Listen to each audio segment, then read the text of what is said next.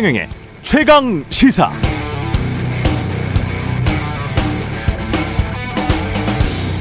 네, 설 연휴 잘 보내고 계시죠? 명절 맞아서 민족 대이동 예고되고 있는데요. 안전운전, 코로나 방역 수칙 잘 지켜서 안전하고 즐거운 연휴 보내시길 바라겠습니다. 최근의 최강시사 오늘부터 사흘간 설 특집으로 함께 합니다. 일부에서는 세계 경제의 흐름을 전문가들과 함께 살펴보는 예, 4프로쇼 준비되어 있고요. 2부에서는 어지러운 사회의 책을 통해 길을 찾아보는 시간, 책에서 길을 찾다 역사편입니다.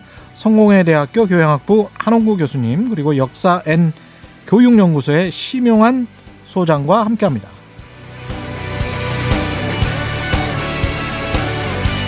네, 안녕하십니까. 1월 31일 세상에 이기 되는 방송 최경령의 최강시사 출발합니다. 저는 KBS 최경령 기자고요. 말씀드린 대로 오늘 1부에서는 설 특집 4프로쇼 함께합니다. 예. 글로벌 세계 경제 그리고 주식 이야기 할 텐데요. 예, 내일은 또 부동산 이야기 할 겁니다. 예. 관련해서 세계 경제 상황과 우리 경제에 미치는 여파 분석하고 전망하는 이종우 전 리서치 센터장님 나와 계시고요. 안녕하십니까? 네, 안녕하십니까? 예, 홍춘욱 ER 리서치 대표 나와 계십니다. 안녕하세요. 예, 서영수 기움증권 이사님 나와 계십니다. 안녕하십니까? 예, 안녕하세요. 정수입니다. 예. FOMC가 개최가 됐고요. 그다음에 뭐 예상대로 3월에 금리 인상하겠다. 뭐 이렇게 이야기를 했으니까 시장의 반응은 뭐 그대로 진행이 될 것 같고 어떻게들 예상을 하셨고 앞으로는 어떻게 흘러갈 건지 좀 말씀을 해 주십시오. 글쎄요, 뭐 예상했을 때 3월 달에 어, 금리를 인상하지 않을 거다라고 봤던 사람은 아마 거의 없다라는 생각이 듭니다. 그렇죠. 그러니까 네. 어, 금리 인상하고 뭐 이러는 것까지는 모두 다 예상이 됐던 거고 그 다음에 또 뭐 양적 축소라고 하죠. 유동성 자체를 줄이는 거. 이것도 뭐 그렇게 멀지 않은 시간에 할 거다라고 했으니까 전체적으로 봤을 때 연준이 얘기했던 거가 어, 그 당초에 시장이 생각했던 거하고 크게 벗어나지는 않았다라는 생각이 듭니다. 근데 이제 시장의 반응이 굉장히 크고 또 이 그 최근에 보면 가진 흉흉한 얘기들이 굉장히 많이 나오잖아요. 뭐 1년에 여섯 번 할 거다. 예. 그다음 중간에 뭐 0.5%할 거다. 음. 이런 얘기 막 하고 하는데 그 부분들은 제가 봤을 땐 그렇습니다. 그거는 뭐 연준의 생각이라기보다는 그 시장이 너무 공포스러워지니까 시장이 거기에 대해서 너무 민감하게 반응을 하고 있는 게 아닌가라는 생각이 들거든요. 일단은 아무튼 원래 예, 예고했던 대로 올해 내에 전체적으로 금리 세 번 내지 네 번 정도 올리고 그 다음에 한 그 2분기 말에서 3분기 정도에 즉 3분기 정도에 유동성을 축소하고 음. 이러는 형태로서 계속 가지 않을까라는 생각이 좀 듭니다. 예. 서영수 이사님은 어, 저는 이쪽이 전문가는 아니니까 조금 다른 시각에서 예. 예, 말씀드릴 수 있을 것 같아요. 어, 우선은 우리 이제 경제 분석하시는 분들은 물론 우선 데이터 중심으로 얘기하는데 음. 저는 좀 체감적인 측면에서 좀 얘기를 드릴 게 있어요. 뭐냐면 질적인 문서. 예. 예. 어, 우선 인플레이션이 미국이라는 이런 큰 나라에서 7%의 인플레이션이 발생했다. 음. 이거는 엄청난 그 어떤 사회적 갈등을 야기할 수 있는 부분이고요. 어, 어, 한편으로 저희가 지금 서치를 해보면은 우리 미국의 평균적인 중산층의 삶이 있는데 이게 상당 부분 좀 무너져 있는 상황이에요. 음. 그래서 이런 부분들은 어쩔 수 없이 지금 정치적으로 나타날 수밖에 없고 올해 11월 중간 선거에 이런 부분들이 반영될 수밖에 없거든요. 음. 따라서 11월이라는 어떤 기간을 두고 어느 정도 인플레이션 문제를 해결해야 되는 그런 상황인데 예. 과연 이 기간 동안 충분히 금리를 올려서 음. 어, 이런 문제를 해결할 수 있을까? 더군다나 지금의 상황은 단순한 돈 푼데 따른 인플레이션뿐만 아니라 공급 문제까지 같이 겹쳐 있기 때문에 돈을 다시 회수한다고 해서 인플레이션이 원하는 만큼 안 잡힌단 말이에요. 예. 그러니까 더욱더 인플레이션의 문제를 해결하는 데 따른 금리 인상은 더 세게 할 수밖에 없는 불가피한 상황이 놓여 있다는 거죠. 예. 근데 문제는 뭐냐면 이번에도 과거에도 그랬고요. 이번에도 그렇고 결국에는 하루라도 빨리 이런 조치를 취한다라면 다시 말하면 인플레이션을 어느 정도 해소하기 위해서 뭐 기준금리를 올리던 음. 아니면 지금 돈을 푸는 것을 다시 이제 회수하던 이런 조치들이 취해야 되는데 모두 이루어지지 않았다는 거예요. 말로만 얘기하고 결국엔 또 미뤘다는 거예요. 또 미뤘다 이렇게 예. 보시는군요. 예. 결국 예. 그렇게 된다라면 타이머 레전이 어쨌든 간에 11월까지는 어느 정도의 성과를 내야 되는기 때문에 나머지 남은 기간 동안에 어떤 조치들은 더욱더 어, 어쩔 수 없이 발작적으로 행동이 나올 수밖에 없다. 이게 발작적으로? 이제, 예. 이게 어. 이제 다른 편에서 생각하는 예, 이 시나리오예요. 0.25% 올리는 게 아니고 막 0.5%씩 올릴 수 있다. 만일에 이거를 네. 2020년도 초중반부터 금리를 점진적으로 올렸다라면 이 음. 문제는 그렇게 크게 어, 생기지 않은 이유인데 음. 지금 늦췄잖아요 타이밍을. 그러면 하루라도 빨리 올렸어야 되는데 또 이번에 또 미뤘잖아요 3월로. 예. 그렇다라면은 결국엔 남은 기간은 11월까지 남은 기간 몇 개월 안 남아 있는데 음. 그 기간 동안 뭐 저기 FOMC 회의는 음. 몇번 안 남아 있는데 예. 몇번 올릴 수 있냐 이거죠. 그러니까 이제 그러다 보니까 거기에 대한 음. 우리가 이제 예상하는 게 더욱더 좀, 어, 좀 걱정을 많이 하고, 음. 예, 이러지 않나, 이렇게 생각을 합니다. 홍준호 박사님은 어떻게 예, 보십니까? 어우, 올해 선거가 있다는 게 네. 많은, 11월. 많은 어려움을 주는 거고 네. 그리고 이제 왜 지난해 안 올렸냐라고 이야기하면 이제 파월 연임이 결정이 안 돼 있었죠. 그것도 정치적인 이유 때문에. 예, 뭐 예. 사실 파월을 연임시킬 거냐를 둘러싸고 마지막 순간까지 좀 되게 갈등했던 것 같고 11월이 아. 돼서야 결정했잖아요. 예. 그렇기 때문에 진작 이렇게 의사 결정이 이루어졌으면 파월 입장에서도 그렇게 작년에 되게 비둘기파적이었잖아요. 금리 인상이나 이런 거에 대해 가지고 좀 이렇게 점진적으로 하겠다. 또 음.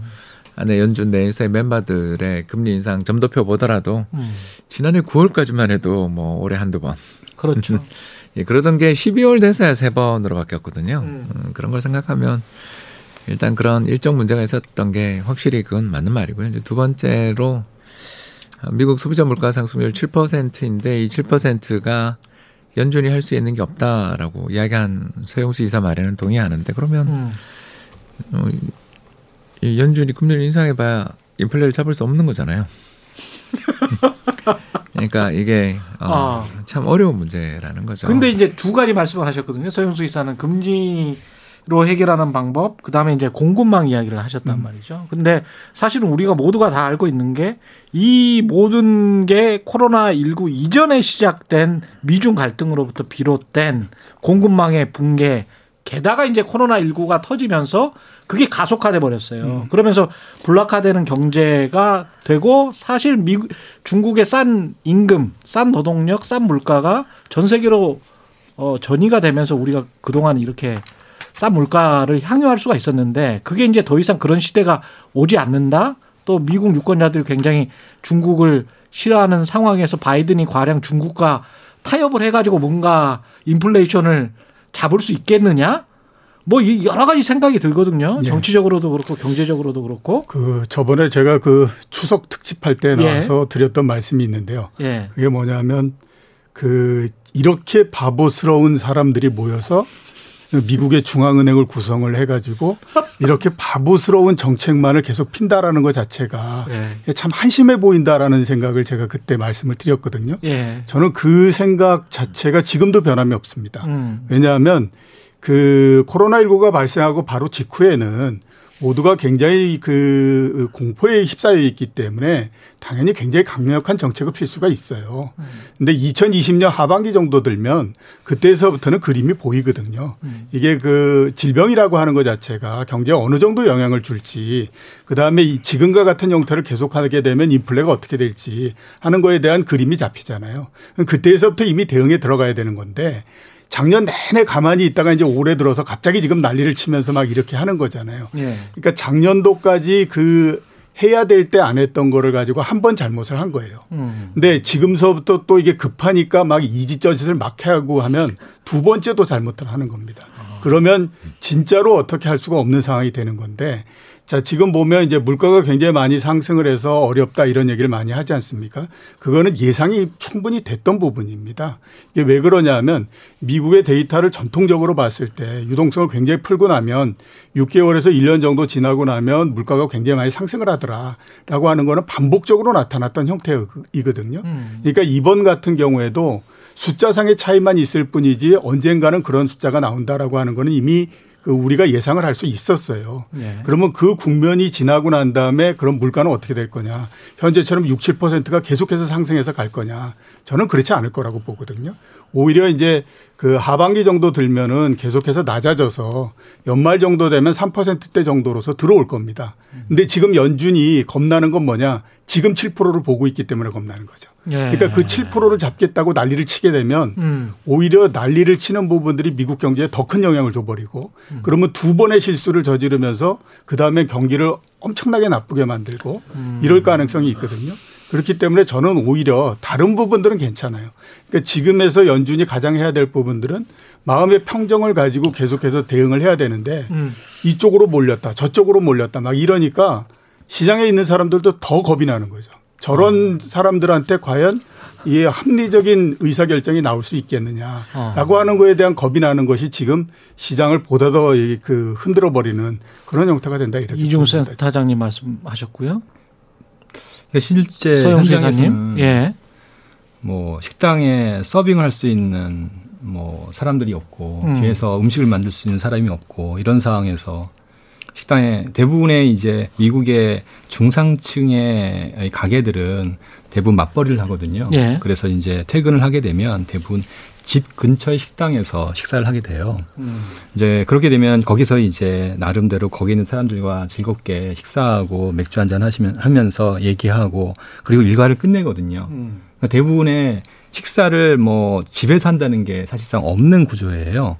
근데 식사를 할 수 없는 음. 이런 데 바뀐 겁니다. 가격은 거의 1.5배, 2배 이상 올랐고 예. 그것조차도 서빙도 못 받고 그래서 지금 유행하는 게 딜리버리가 음. 이제 또는 이제 배달 음식. 예, 배달 음식이나 아니면 이제 그 냉동 음식 있죠. 한국에서 네. 많이 만든 그게 네. 굉장히 인기거든요. 음. 그런 식으로 지금 사회가 바뀌기 때문에 이거는 그 사람들의 입장에서 본다라면 자기의 삶이 무너졌다라고 보는 거예요. 예. 그러면 그게 지금 당장 있는 일이 아니라 이미 발생을 했는데 상당 음. 기간 전부터 발생을 했는데 그 다시 말하면 고용이 부족하다는 게 현장에서 느껴질 수밖에 없었는데 음. 정작 그들은 고용이 문제가 없다라고 얘기를 했던 거예요. 아. 예. 그러니까 제가 얘기하자는 포인트는 이 사람들의 기본적인 현실 경제에 대한 인식이 지극히 이제 신뢰할 수 없다라고 판단할 수밖에 없는 거고요. 미국 금통 위원들, 연준 위원들의 예. 예, 생각이. 예. 자연스럽게 그렇게 하다 보니까 이제 시장에서 이들의 신뢰를 갖지 못하는 게 제가 보기에는 가장 큰 지금 시장의 아, 위험 요인이 아닌가 음. 예, 이렇게 생각이 들어요. 그래서 어찌 보면 말씀하신 것처럼 신뢰 회복이 굉장히 좀 중요한 이슈인 것 같아요. 네. 홍춘호 박사님 덧붙이실 말씀. 예, 그리고 예. 어, 최근에 나오고 있는 어, 이 그 미국에 나타난 두 가지 특징이 있는데요. 예. 예, 첫 번째는 이제 거대한 은퇴라고 부르죠. 아. 네, 이제 저는 이게 붐 예. 연준이 저는 이거를 타겟하고 있다고 보고요. 아. 이 거대한 은퇴가 나타난 이유가 뭘까? 그러니까 이제 노동 시장에 대한 참여율이 떨어진 거죠. 음. 그러니까 그 적극적인 구직 활동을 하는 사람이 줄었어요. 왜 줄었을까 하면 뭐 당연히 후한 저 재난 지원금과 음. 실업 수당 때문에 돈들이 좀 여유가 있으신 게 있겠지만 사실은 어, 부동산 가격 오른 게 제일 크거든요. 미국도 예. 거기도 어 지난 그 11월까지 보니까 예. 지난해 같은 기간에 비해서 한 20% 올랐더라고요. 음. 우리가 20.3% 올랐잖아요. 주가도 꽤 올랐었고. 예, 그러니까 한국 아파트 가격이 20.3% 올랐는데 미국이 우리보다 땅덩어리가 한 100배 음. 되는데 거기가 20% 오른 거예요. 음. 그러니 이게 어 그 미뤄뒀던 은퇴를 실행을 옮기는 거죠. 그리고 음. 세영수 이사 말씀하신 것처럼 그런 임금이 좀 낮은 서비스 업종에서 일하시던 분들이 물론 이제 젊은 분들도 있으셨겠지만 사실은 은퇴하시거나 은퇴를 준비하시는 분들이 어, 많이들 지난 2008년 글로벌 금융위기 이후에 삶이 흔들리는 과정에서 음. 저임금 일자리에 많이들 갔거든요. 예. 이제 그런 분들이 어떻게 보면 이번에 미뤄뒀던 은퇴를 한 게 아닌가. 어. 이거는 이제 구조적인 문제가 돼버리잖아요. 어, 좋은 이야기일 수도 있지만 경제 전체로 본다면 야 이제 노동력 공급이 주는구나. 음. 이제 생산 활동 인구 감소하라는 게 이게 이런 식으로 오는구나. 라고 이제 생각을 하면 이 문제를 어떻게 대응할 거냐 이거는 이제 정부가 해야 되는 거고요. 근데 이제 연준 입장에서 이 집값이 오른 거는 연준의 저금리 때문이니까 음.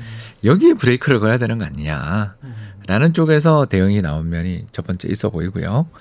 그러니까 이거는 연준 입장에서 책임감을 좀 느끼는 이슈 같아요. 그래서 하는 것 같고 이제 두 번째로 어 미국 전체 집값이나 이런 것들을 쭉 해서 소비자 물가 상승률 7%를 분해해 보면 집값 때문에 오른 게 한 1.3% 되고 나머지가 5.7%가 이제 다른 데서 발생하는데 그 5.7% 중에서 대부분 그러니까 거의 4.5%가 세 군데에서 나왔는데 하나는 차값, 하나는 기름값, 하나는 식료품 가격이거든요. 음.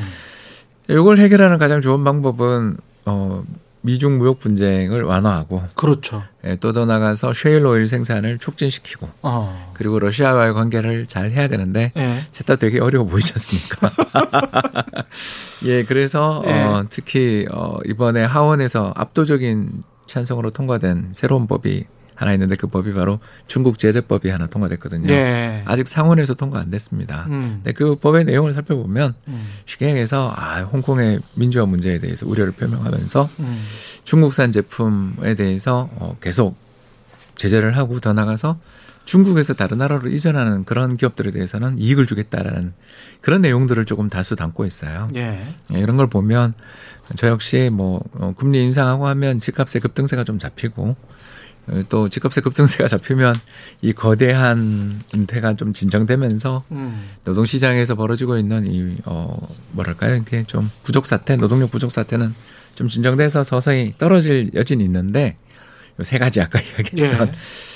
다른 어, 요소들. 예, 예, 탄소 배출 제로를 2050년까지 하겠다고 선언했는데 그것도 인플레이션의 예, 요인이죠. 이걸 지금 예. 누가 새로 착공을 할 거냐. 음. 그러니까 30년 안에 모든 비용을 다 뽑고 이익을 내야 되는데 현재 유가가 유지된다는 보장이 있느냐. 음. 라고 생각하는 수많은 투자자들이 쉐일 오일에 대한 투자를 꺼리고 있을 거고요. 그렇. 뭐 여기다가 아까 방금 말씀드린 미국 그 하원에서 통과된 법에 대해서 바이든 대통령이 뭐라 그랬냐면 어. 100% 동의한다. 아. 예, 거부권 행사하지 않겠다라는 뜻을 또 강하게 밝혔고요.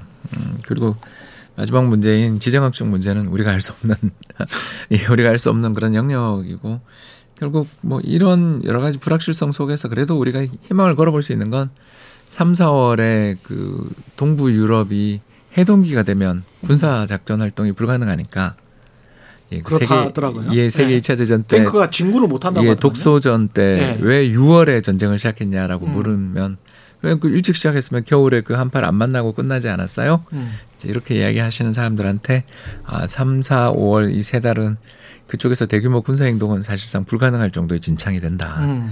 이런 이야기를 이제 저희들이 많이 하는데 이런 부분을 생각하면 좀요 문제가 잘 해결되는 게 음. 인플레에서 가장 중요하고 연준의 또 금리 인상의 속도를 저하는 요인이 아니겠는가 이렇게 볼 수 있겠습니다. 근데 이 중국 같은 경우에 미국이 지금 올해 2022년에 한 22조 달러 되고 중국이 한 18조 달러 정도 되는 그 정도 규모일 텐데 저 성장률 과 과거의 성장률 덕분에 사실 세계 경제가 혜택 본 것도 많지 않습니까? 특히 이제 물가 같은 경우 그런데 이런 식으로 계속 끌고 가면 모든 경제에 안 좋은 거 아닙니까? 특히 미국한테도 안 좋은 거 아니에요? 근데 미국 입장에서는 그럴 수밖에 없는 겁니까? 지금 상황은? 입장에서는 그런 거죠. 뭐 그 19세기 음. 후반 정도서부터 예. 경제 규모 면에서 미국이 세- 세계에서 제일 컸는데 그렇게 따지면 지금 거의 한 150년 정도 된 거지 않습니까? 예. 근데 이제 지금 속도라면 눈에 보이는 거잖아요. 음. 앞으로 한 10년 내지 길다고 하더라도 15년 정도 지나면 이제 세계에서 가장 규모가 큰 나라는 바뀐다. 그럼 미국은 거기에 대해서 굉장한 공포를 가질 수밖에 없죠. 왜냐하면 150년 동안 그런 형태였기 때문에 음. 그 미국이 경제 규모 면에서 2위가 된다라고 하는 거를 지금 겪어본 사람은 아무도 없는 상태죠. 그러니까 아무도 없는 상태가 되면 당연히 그에 따른 공포는 훨씬 더 커질 수밖에 없는 형태가 되고 예. 그러면 지금에서 그게 대세라고 하더라도 어떻게 하든지 그걸 좀 늦춰봐야 되겠다라고 하는 생각을 가질 수밖에 없는 거거든요. 음. 그러니까 지금 그게 계속해서 갈등의 형태로서 나오고 있는 건 사실이고요. 그 갈등이 계속되면 될수록 세계 경제는 그다지 좋은 영향을 주지는 않는다. 특히 우리나라 같은 경우는 그 영향을 더 많이 받는다. 이렇게 볼 그렇죠. 수밖에 없는 거죠. 어. 그러니까 우리나라 같은 경우에는 아시는 것처럼 그 중국이 우리나라의 가장 그 큰 교육 대상국이고 또 보면 세계 전체적으로 봤을 때도 절반 이상의 국가들이 그 교육 대상국 1위가 항상 중국이에요. 그러니까 그만큼 중국이라고 하는 그 경제가 이게 어떻게 되느냐에 따라서 지금은 세계 경제에다 미치는 영향이 굉장히 커지는 거거든요. 음. 근데 지금 보면 중국과 또 미국은 서로 간에 그런 패권의 형태를 놓고 계속 치열하게 격전을 벌리는 형태가 되고 미국은 혼자 힘이 안 되면 블록화를 해가지고 또 대응을 하려고 하고 이렇게 되다 보면 어떤 한쪽이 자기가 이상적으로 생각하고 있는 부분들을 포기하기 전까지는 그런 갈등은 계속된다라고 봐야 되거든요. 그러니까 당연히 그 부분에 따라서 어, 갈등 그리고 국내 경제에 미치는 영향 이거는 안 좋은 형태가 될 수밖에 없다라고 봐야 되는 거죠. 음, 금리 인상하고 인플레이션 계속 될 수밖에 없으니까 금리 인상하고 그러면 가격 이제 그 일부에서는 주식 가격을 이야기하기로 했으니까 주식 가격에 미치는 영향은 부정적일 수밖에 없다 앞으로도 어떻게 보세요? 어, 지금 제가 봤을 때 이제 음. 주가가 뭐 1월 달 들어서 국내 모두 다해서 굉장히 크게 떨어지고 있는데요. 그 떨어지고 있는 이유가 우리가 이제 표면적으로 많이 얘기를 하는 게 이제 긴축을 얘기를 많이 하죠. 그래서 금리 인상이 되고 뭐 유동성 흡수를 생각보다도 빨리 하고 뭐 이렇게 한다. 다 맞는 얘기입니다. 음. 그러니까 어느 정도 뭐 그 부분들에 대해서는 우리가 평가를 해줘야 되는 부분도 있다라는 생각이 들고요. 음. 근데 또 하나 우리가 간과하고 있는 거가 뭐냐면 경기 둔화가 어떻게 될 것이냐, 경제가 어떻게 될 것이냐 하는 것에 대한 우려 이 부분이 굉장히 크다라고 저는 생각이 예. 되거든요. 그러니까 지금은 표면적으로 우리가 언론에서 보도되는 거는 그냥 긴축이라고 하는 걸로 포장이 돼 있는 형태지만 음. 시장 내부적으로 들어가면 야 이게 최악의 경우가 되면 경기도 나빠지는데 금리를 올려야 되는 이런 상황이 올 수 있다. 이거에 대해서 지금 굉장히 겁을 내고 있는 거예요. 그렇죠. 그러니까 이 긴축이라고 하는 얘기는 이미 어느 정도 됐잖아요. 음. 근데 현재까지도 세계 경제에 대한 전망을 보면 올해 그냥 경제가 좋을 거다라고 하는 것이 대부분입니다. 음. 예를 들어서 보면 미국의 올해 성장률이 3.9% 나온다고 얘기를 해요. 음. 그 다음에 유럽이 4% 나온다고 얘기하고 이렇게 얘기를 합니다. 자, 근데 작년 같은 경우에는 재작년에 마이너스를 크게 했기 때문에 유럽 경제가 뭐 4, 5% 성장을 할 수 있다라고 봐야 되죠. 근데 유럽 경제가 지난 25년, 30년 동안 1% 이상의 성장을 하지 그러니까요. 않았던 나라인데 네. 지역인데 그게 올해 4% 성장을 한다 그러면 왜 4% 성장을 하는지에 대한 답을 내놔야 되잖아요. 음. 근데 그 답은 없어요. 그냥 모두 다 표만 나와 있는 거예요. 음. 그렇게 되면 이 이런 형태가 되면 그 다음에 어떤 그림이 나오느냐? 올해 내내 나오는 숫자들은 항상 전망했던 것보다 낮은 형태가 나오는 거죠. 그러면서 아. 야 이거 뭔지 모르지만 경제가 이거 삐걱거리기 시작하는 것 같다.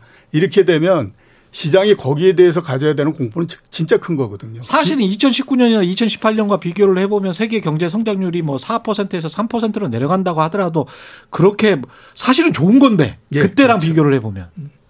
근데 사람들은 아 예상보다 계속 낮아지니까 안 좋게 느껴지고 예, 그렇죠. 그게 지금 가격을 떨어뜨리는 역할을 하고 있는 거고 어. 그런 형태가 된다라고 봐야 돼요. 다른 두 분도 동의하십니까? 예, 이제 펀더멘탈 말씀하셨으니까 제가 음. 수급적인 측면, 수급적인 예, 측면. 항상 이제 주식 가격은 이제 펀더멘탈과 이제 예. 수요와 공급에 의해서 결정되는 거니까 같이 봐야겠죠.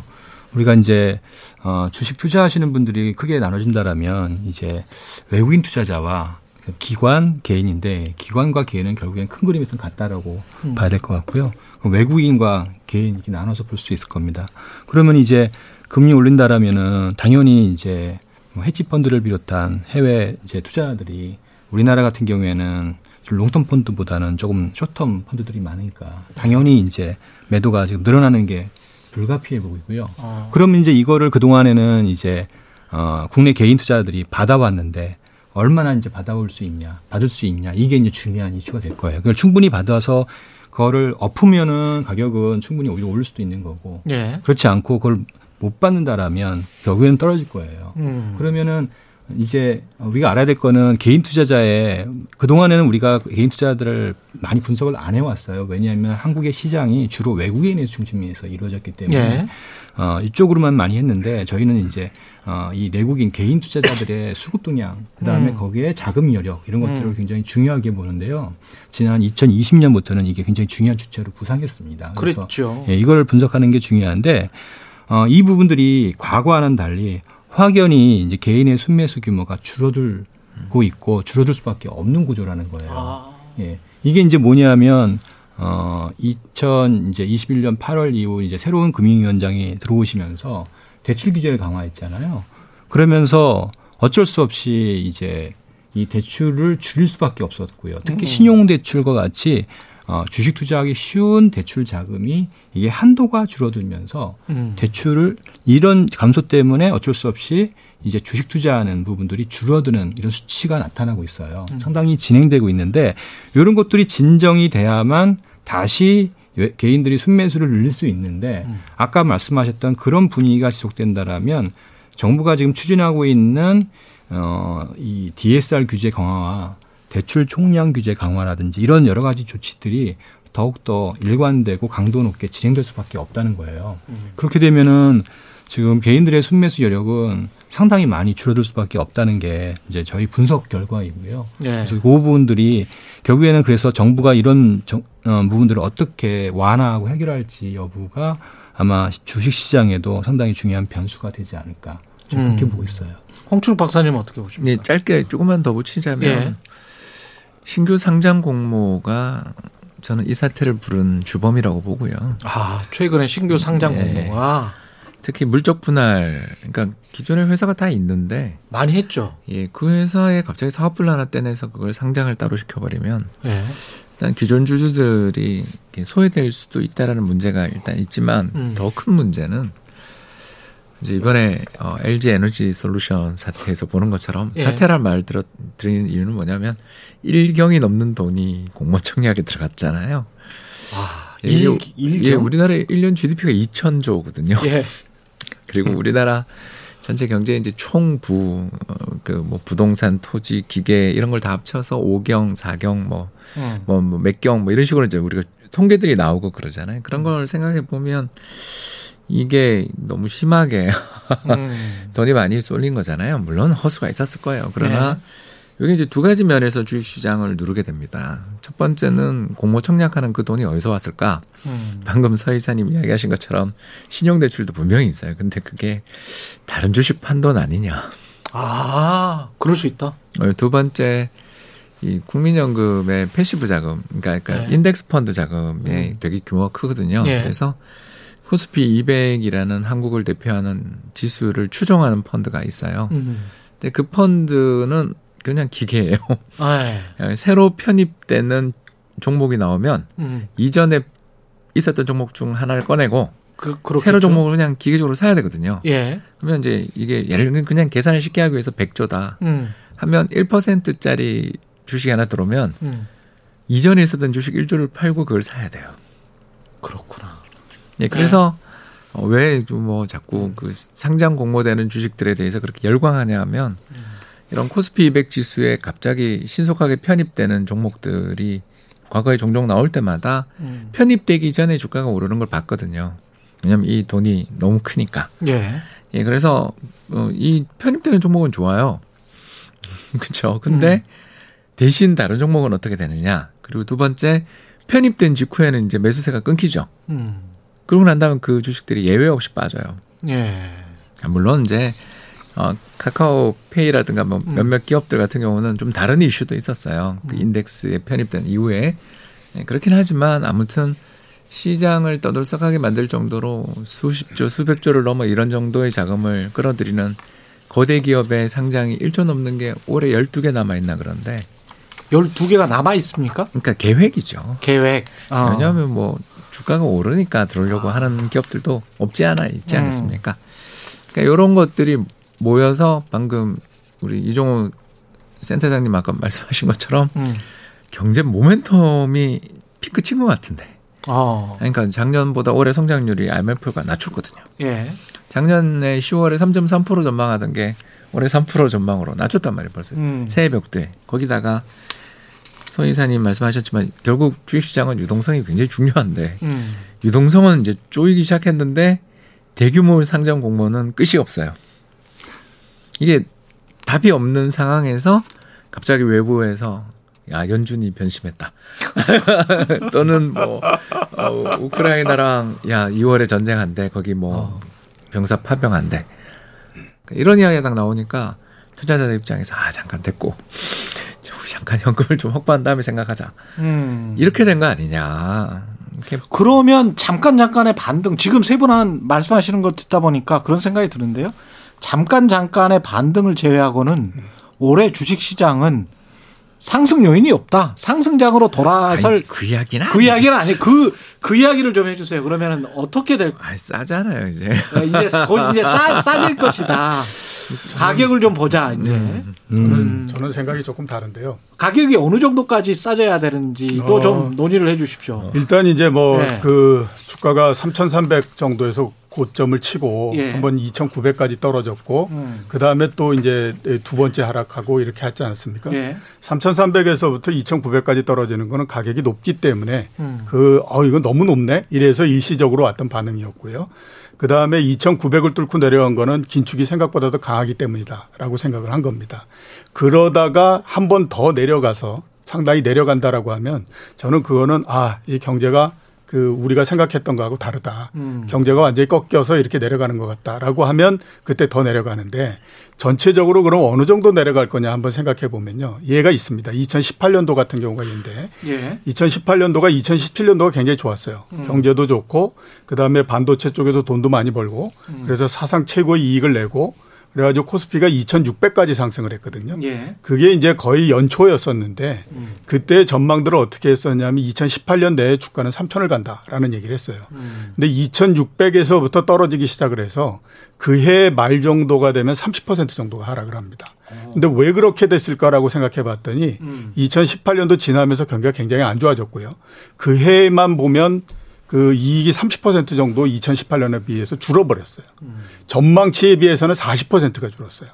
그렇게 되다 보니까 주가가 계속해서 하락을 해서 결국에는 2,000포인트 밑으로 내려가서 그냥 뭐 한 해 동안 30% 이렇게 하락하고 하거든요. 예. 그래 올해를 한번 이렇게 생각해 보면요. 작년 7월 달에 고점을 쳤잖아요. 음. 거기서부터 이렇게 생각했을 때 만약에 올해에 우리가 생각하는 것처럼 경제가 잘 안 된다. 음. 그래서 미국의 경제 성장률이 뭐 지금 한 4%, 3.9% 이렇게 나올 거라고 생각하는데 실제로 해봤더니 2% 초반 나오더라. 아. 이렇게 되면 이거는 제가 봤을 때는 주가가 3,300 대비해서 거의 30% 정도 하락한다라고 봐야 되죠. 30% 하락. 예, 예. 그렇게 되면 대충 뭐 답이 나오잖아요. 거기다가 1000포인트 이상 하락하는 거예요. 예. 거기다가 우리가 주가가 올라갈 때 한번 생각을 해보세요. 음. 그 2020년도 11월 달 첫날서부터 주가가 올라가기 시작했거든요. 음. 두달 반 사이에 주가가 1000포인트가 상승을 했어요.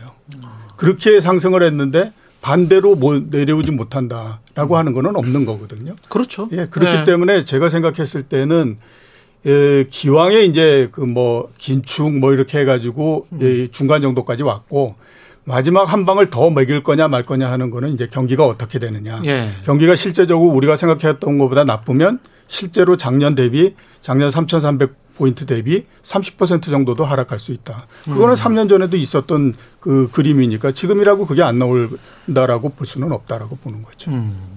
네.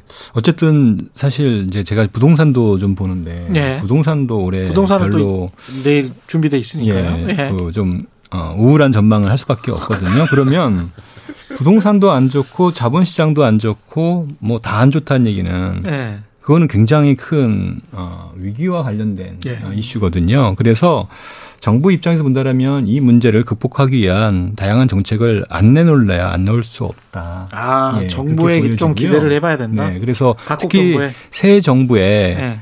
음, 어떤 이 자본시장 정책 이미 공약한 게 있거든요. 예. 거기에서 약간의 힌트를 좀 우리가 찾아야 된다 라고 보여집니다. 어떤 게 있죠? 어, 우선은 여든 야든 예. 어, 봐야 될 게 가장 중요한 거는 뭐냐면 결국에는 이제 어, 지배구조의 투명화입니다. 대주주의 횡포를 어, 줄여서 어, 현재 진행되고 있는 과도한 어, 주식의 디스카운트. 그러니까 펀더멘탈의 변화는 정부가 막을 수는 없지만 음. 적어도 지금 전개되고 있는 이 대주주의 횡포에 따른 과도한 디스카운트, 예를 들면 물적 분할이라든지 예. M&A 할 때 뭐 사실 대주주만 프리미엄을 가져가고 소수 주주는 거의 못 가, 하나도 못 가져가는 그렇죠. 피해를 오히려 보는 예. 이런 형태의 여러 가지 행위들이 많이 진행되고 있는데 음. 이런 것들에 대한 규제가 어, 지금 공약에 많이 담겨 있어요. 두 후보 다 비슷한 공약들을 내놨네요. 네. 예. 그래서 음, 야당도 보면은 이제 M&A 때 의무 공개 매수 제도라는 거를 음. 어, 사실상 98년도에 이게 했- 이제 97년도에 도입됐는데 파- 폐지가 됐던 거죠. 네. 이걸 다시 이제 부활하겠다는 공약이 들어 있고요. 음. 그다음에 물, 물적 분할도 당연히 제한한다는 내용이 들어 있고요. 그리고 여당도 마찬가지입니다. 예. 그래서 이 부분에 대해서 상당 부분 어, 디테일한 부분들을 많이 정리해서 음. 이 대주주의 횡포 또는 소수주주의 이익 보호 그리고 배당에 대한 어떤 지원 정책 이런 음. 것들이 상당히 많이 좀 들어 있습니다. 그래서 음. 어, 이렇게 시장 상황이 안 좋으면 정책을 안 할래야 안할 수가 없다. 네. 적극적으로 취할 수밖에 없다. 이 부분에 한번 기대를 해볼 필요가 있고 이 종목들은 아마 성장주보다는 가치주 음. 어, 이런 쪽이 아마 해당되지 않을까 이렇게 생각을 합니다. 홍춘 박사님 아, 예, 싸다. 싸다. 예. 네. 그게 가격이 이제 싸지고 있다. 싼 것과 연결될 수 있는 거죠. 아. 예. 그러니까 서 이사님 말씀하신 것처럼 이제 디스카운트 해, 해소되면 좋은 음. 거고요. 그거는 뭐 저는 근데 기대 안 하고요. 음. 예, 아 저는 뭐 한두 번은 그랬냐? 예, 예, 예. 뭐 하도 속아서. 예. 네, 그런 거는 정치권에는 기대하지 않는다. 음. 그냥 그건 만성화된 거니까 뭐. 음. 뭐 지난 10년 동안 바뀐 게 없잖아요. 네, 그래서 이제 그거 말고 음. 좀 보수적으로 보자 라고 하면 제일 믿을 수 있는 게 결국 뭐냐면 이 valuation이라고 해서 주식의 이제 가치 평가를 음. 봐야 되는데 어, 이종우 센터장님 말씀대로 30% 빠진다 그러면 이제 2,400인데 그렇죠. 아, 2,400 가면 어, 그 PBR이라고 해서 예.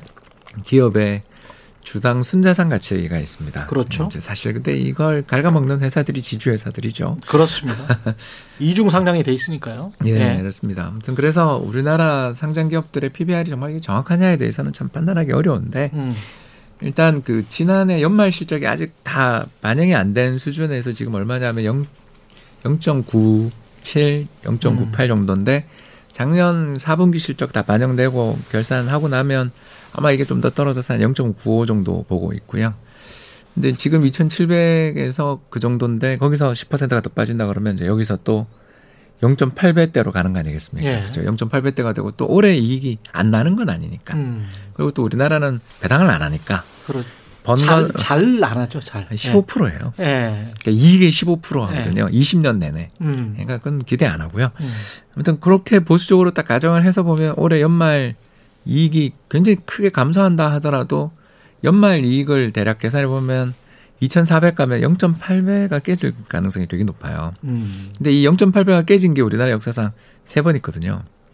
언제냐면 97년 외환위기, 음. 2001년 9.11 테러, 음. 그리고 2020년 코로나 팬데믹 이렇게 세 번이 우리나라 역사상 예. 그 레벨이 깨진. 그러니까 음. 어, 상장돼 있는 기업들은 다 엉망이고 음. 앞으로 적자밖에 날 일이 없는 기업들이다라고 해야 자기 회사 가지고 있는 사, 자산 가치의 음. 0.8 배. 시장 평균이 0.8배 밑으로 가는 거 아니겠습니까? 예.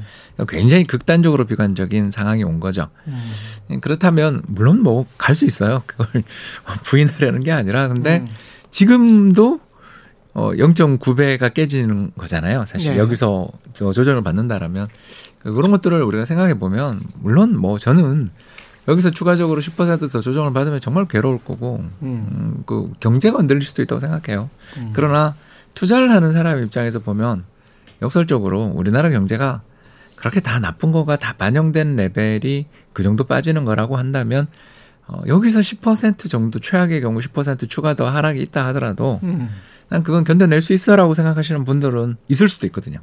지금부터 차근차근 매집해도 된다? 아니, 그러니까 그런 준비가 되 계신 분들이 있으세요. 네. 아, 준비는 두 된- 가지잖아요. 예. 하나는 이미 저는 안 좋은 표현이지만 물려 있다. 예. 이러면 안 되는 거고 예. 이건 이건 안 되는 거고요. 이제 두 어. 번째가 현금을 가지신 분들. 예 그리고 이제 두 번째가 이제 음. 저희들이 이야기하는 것처럼 이제 멘탈이죠. 예, 멘탈. 아 이게 이종호 센터장님 말씀처럼 될 수 있어. 음. 근데 아유 뭐 여기서 10% 정도라면 감내하겠다. 감내할 수도 있고 또 그 뒤에 음. 0.8배 깨지고 난 다음에 우리 경제가 또 그 뒤에 보면 아까 제가 이야기했던 그 세 번이 다 그 뒤 굉장히 나빠지긴 했지만 또 몇 년을 놓고 보면 되게 좋은 호황이 오던 시기랑 음. 겹쳐지잖아요. 예. 물론 제가 너무 지나치게 낙관적인지 모르겠는데 음. 그 우리 경제의 뭐 경쟁력이라든가 뭐 이런 게 완전 훼손되지 않는다라는 전제가 필요하지만 음, 그런 면에서 보면 아 추가 조정은 있을 수 있지만 음. 어, 사실 현금성 자산을 갖고 있거나 특히 오늘 저기 내일 다시 이야기하겠지만 부동산이 좀 불안하다고 생각되는 분들한테는 거꾸로 그렇죠. 주식이 지금 벌써 먼저 조정을 받았으니까 그렇죠. 좋은 투자의 대안도 될 수 있는 그런 국면 아니냐라는 생각도 듭니다. 지금 뭐 시간이 얼마 안 남아서 세 분한테 그 이야기를 여쭤보고 싶어요. 지금 쭉 수렴하는 종목군이나 산업군이 있어요. 사실은 제가 이렇게 쭉 들어 보니까 내수주 위주로 방어 내수주와 방어주 위주로 투자하는 게 맞지 않나라는 생각이 세 분 말씀 듣다 보니까 막 그런 네. 생각이 들거든요. 예. 어떻게 생각하십니까? 산업군들은. 그 작년도에 시장을 굉장히 뭐 어, 시장에서 인기를 모았던 그런 이제 군들이 있는데 음. 그 중에 보면 이제 메타버스도 있고 뭐 이렇지 않습니까? 예. 지금 생각해 보면 화려한 미래가 펼쳐지죠. 예. 앞으로 보면 뭐 엄청난 일이 벌어지고 그러니까 뭐 아, 미국의 그 큰 회사도 이름을 메타로 바꾸고 그러니까 야 이거 앞으로 이 세상은 진짜 이게 완전히 바뀐다. 어, 저는 두 개를 구분해야 된다고 생각합니다. 하나는 뭐냐면 산업으로서의 메타버스와 그 다음에 주가로서의 메타버스는 다르다라는 얘기를 많이 하거든요. 예. 산업은 계속해서 성장할 수 있으나 주가는 중간에 한번 난리가 날 수도 있다. 음. 그러면 거의 없어지는 수준 정도까지 주가를 엎어버리고 뭐 이렇게 할 수 있다. 이렇게 그 말씀을 드려 그, 그 했었거든요. 예. 저는 그 생각이 변함이 없습니다. 그걸 조금 확대시키면 음. 어떤 얘기가 나오냐면 우리가 어, 작년도 그랬고 재작년도 그랬고 주가가 올라갈 때 굉장히 많은 성장 이런 부분들을 얘기를 했었어요. 그건 지금은 제가 봤을 때 별로 통하는 건 아닌 것 같고요. 2022년 전체로 우리가 그 관통을 할 수 있는 하나의 그 이 이 탑픽 이거를 꼽아 꼽아낸다라고 하면 제일 이슈가 되는 부분을 꼽는다라고 하면 뭘까? 뭐라 뭐라 그래도 긴축인 거거든요. 음. 그죠? 금리가 올라가고 이러는 거가 올해 내내 계속 된다고요. 그렇죠. 그러면 어떤 주식을 택할 거냐? 음. 답은 뻔하죠. 모든 회사들은 다 금리가 올라갈 때 안 좋은 영향을 받지만 음. 그 중에 좋은 영향을 받는 주식들이 있지 않느냐. 그게 경기 방어주죠. 예, 그거를 택해야 예. 된다라고 하는 건데 그 택하는 게 뭐냐면 음. 제가 봤을 때는 은행이나 보험 음. 이런 쪽이 좋다라고 하는 거죠. 은행은 어차피 예대 마진이 어떻게 되느냐 하는 부분들이 금리가 그 올라가게 되면 예대 마진이 조금씩 늘어나는 형태가 되고 예. 보험은 금리가 올라갈수록 옛날에 그 이 약정을 해놨던 금리가 굉장히 낮을 때는 손해를 보면서 그거를 우리가 약정대로 그렇죠. 줄 수밖에 없었던 것 쪽에서 이익이 나니까 당연히 두 개는 다른 업종하고 다르게 굉장히 좋은 거잖아요. 음. 그러니까 올해 전체적으로 봤을 때 긴축이 어차피 관통하는 화제일 수밖에 없고 음. 그러면 금리 인상이라고 하는 것이 계속 얘기가 될 수밖에 없으면 음. 그쪽으로 가는 것이 맞다. 저는 이렇게 생각을 하는 거죠. 예. 다른 두 분. 예, 제가 하나 데이터만 예. 말씀드리면 11월부터 예. 어, 개인들의 순매수 동향을 보면은 어, 국내 주식보다 이제는 해외 주식이 더 많아졌거든요. 어. 어, 저 은행주 좋게 보는데요. 예.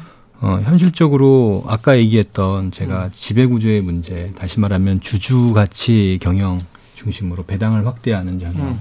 이런 쪽으로 가지 않는다. 예전에는 그냥 싸다고 해서 샀는데요. 음. 이제는 싸다고 해서 사지 않아도 될 다른 대안들이 지금 생기, 생기었고요. 그리고 더군다나 또 미국 주식도 많이 빠졌기 때문에 음. 더욱더 그런 어, 상황이 더 쉽게 처리될 수 있습니다. 그래서 저는 이게 어, 해도 되고 안 돼도 되는 게 아니라 이 지배구조 투명화 이 문제 그리고 주주가치 경영은 올해 반드시 지금 이뤄내야 할 과제이다라고 보여집니다. 예. 주식 시장의 성장을 위해서라도 홍춘 네. 박사님. 네, 그렇게 되면 음. 어, 지주회사가 제일 좋습니다. 포트폴리오를 다 가지고 있기 때문에. 예, 그렇고 거기다 추가적으로 음. 최악의 지금 시기를 보내고 있는 건설 회사들도 음. 한번 오히려 역발상을 하시는군요. 예, 좀 봐야 될 수도 있는 예. 그런 시기가 아닌가 생각됩니다. 예. 알겠습니다. 은행 보험은 실적이 조금 오를 것 같고. 예. 알겠습니다. 여기까지 하겠습니다. KBS 일라디오 최경영의 최강 시사 설특집 4프로쇼 이종우 전 리서치 센터장님 그리고 홍춘욱 EAR 리서치 대표 그리고 어, 서영수 키움증권 이사님이었습니다. 고맙습니다. 예, 감사합니다. KBS 라디오 최경영의 최강사 1부는 여기까지고요. 잠시 후 2부에서는 설 특집 책에서 길을 찾다 첫 번째 시간 성공회대 교양학부 한홍구 교수 역사인 교육연구소죠. 예, 심용환 소장님 함께합니다. 네, Electric Light Orchestra의 Mr. Blue Sky 듣겠습니다.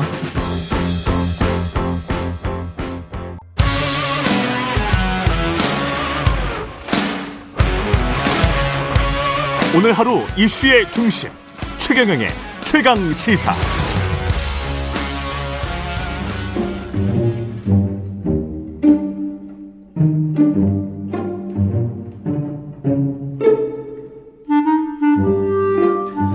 자, 설 특집 최근의 최강시사 오늘 2, 3부는 이 어지럽고 혼란한 시기 가고자 하는 방향은 있지만 길도 정답도 잘 보이지가 않는다. 어떻게 무엇을 생각하고 고민할지 아, 나침반 역할을 해주실 두 분 책에서 그 길을 찾아보는 시간 꾸며 가고자 합니다. 최경영의 최강시사 설 특집 책에서 길을 찾다 역사편인데요. 성공회대학교 한홍구 교수님 나오셨습니다. 안녕하세요. 예, 안녕하십니까. 예. 역사 N 연구소의 심용환 소장님 나오셨습니다. 네, 안녕하세요. 예. 역사인 교육연구소의 심용환입니다. 역사 N 교육연구소. 그 두 분이 서로 그 책을 추천해 달라고 했는데 네. 그 서로 집필하신 책을 추천을 해 주셨어요. 서로 사이좋게. 네, 네, 네. 예. 이거는 어떤 뜻이 있습니까? 두 분이 서로 저- 친분이 있으셨던 거예요? 예, 그 파트너로 심영환 선생님 나오신다고 해서 예. 심영환 선생님 또 마침 신간을 내셨길래 아. 그래서 너무너무 바쁘잖아요. 예. 그 TV 틀면은 정말 뭐 그 일주일에 한 두 번 얼굴을 볼수 있는 그 예. 바쁜 와중에 또 책을 쓰셔서 아. 반갑기도 하고 그래서 이제 이 책 갖고 한번 얘기 나눠보자. 또 마침 보니까 주제가 어, 김영삼, 김대중 두 분의 이야기라서 그렇죠. 지금 젊은 세대들이 꼭 좀 알아야 할 이야기 같아서 어, 책을 선정했습니다. 모르죠. 보통 젊은 모르죠. 세대들은 거의 모르죠, 모르죠. 예. 네. 리더의 상상력입니까? 네, 네. 리더의 예. 상상력이라고 해서요. 김영삼, 김대중 대통령 10년을 다룬 책이고요. 예. 저는 이제 뭐 이렇게 먼저 추천을 해주셨고, 네. 근데 사실은 한홍구 선생님이 쓴 하- 사법부라는 책 자체가 그렇죠. 워낙 최근에 이제 검찰개혁 화두가 몇 년째 있잖아요. 그래서 그렇죠. 어울리겠다. 그래서 이렇게 가면 괜찮겠다. 예. 그러니까 사전에 무슨 뭐 공모라든지 예. 이상한 계획 같은 건 없었으니까 오해하지 마시고요. 네. 예. 리더의 상상력을 먼저 이야기를 하고 그 다음에 이제 어, 사법부 법을 지배한 자들의 역사. 저는 부제가 더 마음에 들어요. 그렇죠. 법을 지배한 자들의 역사. 음. 그걸 3부에서 좀 해보도록 하겠습니다. 리더의 상상력은 말씀하신 대로 김영삼, 김대중의 디테일한 역사인데 저도 책을 읽어보면서 음. 거쳐간 세대인데 네, 네. 이렇게 디테일하게 보니까 되게 재밌더라고요. 그렇죠. 예. 그러니까 이제 거쳐간 세대들 입장에서는 사실 이제 통념으로 많이 남겨져 그렇죠. 있어서 예. 막상 얘기하면 아 내가 살아와서 하는데 말이야. 네. 하고 뽀라지 뭐 이렇게 네, 생각했는데. 근데 얘기하면 몇 개 안 기억을 못 하세요. 그래서 특히 이제 그 김대중 대통령은 사실은 그 이후에 만든 역사들이 오늘날 중요한 구조가 됐기 때문에 음. 더좀 많이 기억하시는데 김영삼 대통령은 이제 외환 위기가 워낙 커서 그렇죠. 보통 기억을 많이 못 하시는데 네. 책에서 이야기하고 싶었던 건 그런 어떤 정치적 평론이 아니라 음. 역사로서의 김영삼 김대중의 집권 10년 차 요걸 좀 살펴보는 과정이어서 보신 분들은 좀 아 이런 일도 있었어 이런 얘기 많이 느끼실 거예요. 네. 김영삼, 김대중 각각 이 두 분에 관해서 이야기하기 전에 김영삼, 김대중이 한국 현대사에서 왜 이렇게 중요한지 정치사에서 중요한지 그 말씀도 좀 해주십시오. 음. 예, 그거는 이제 이 이 두 분의 잘못은 아니지만 음. 적어도 이 두 분으로 대표되는 지역주의, 삼김 음. 또는 뭐 물론 이제 전두환 노태우 그더 거슬러 올라서 박정희.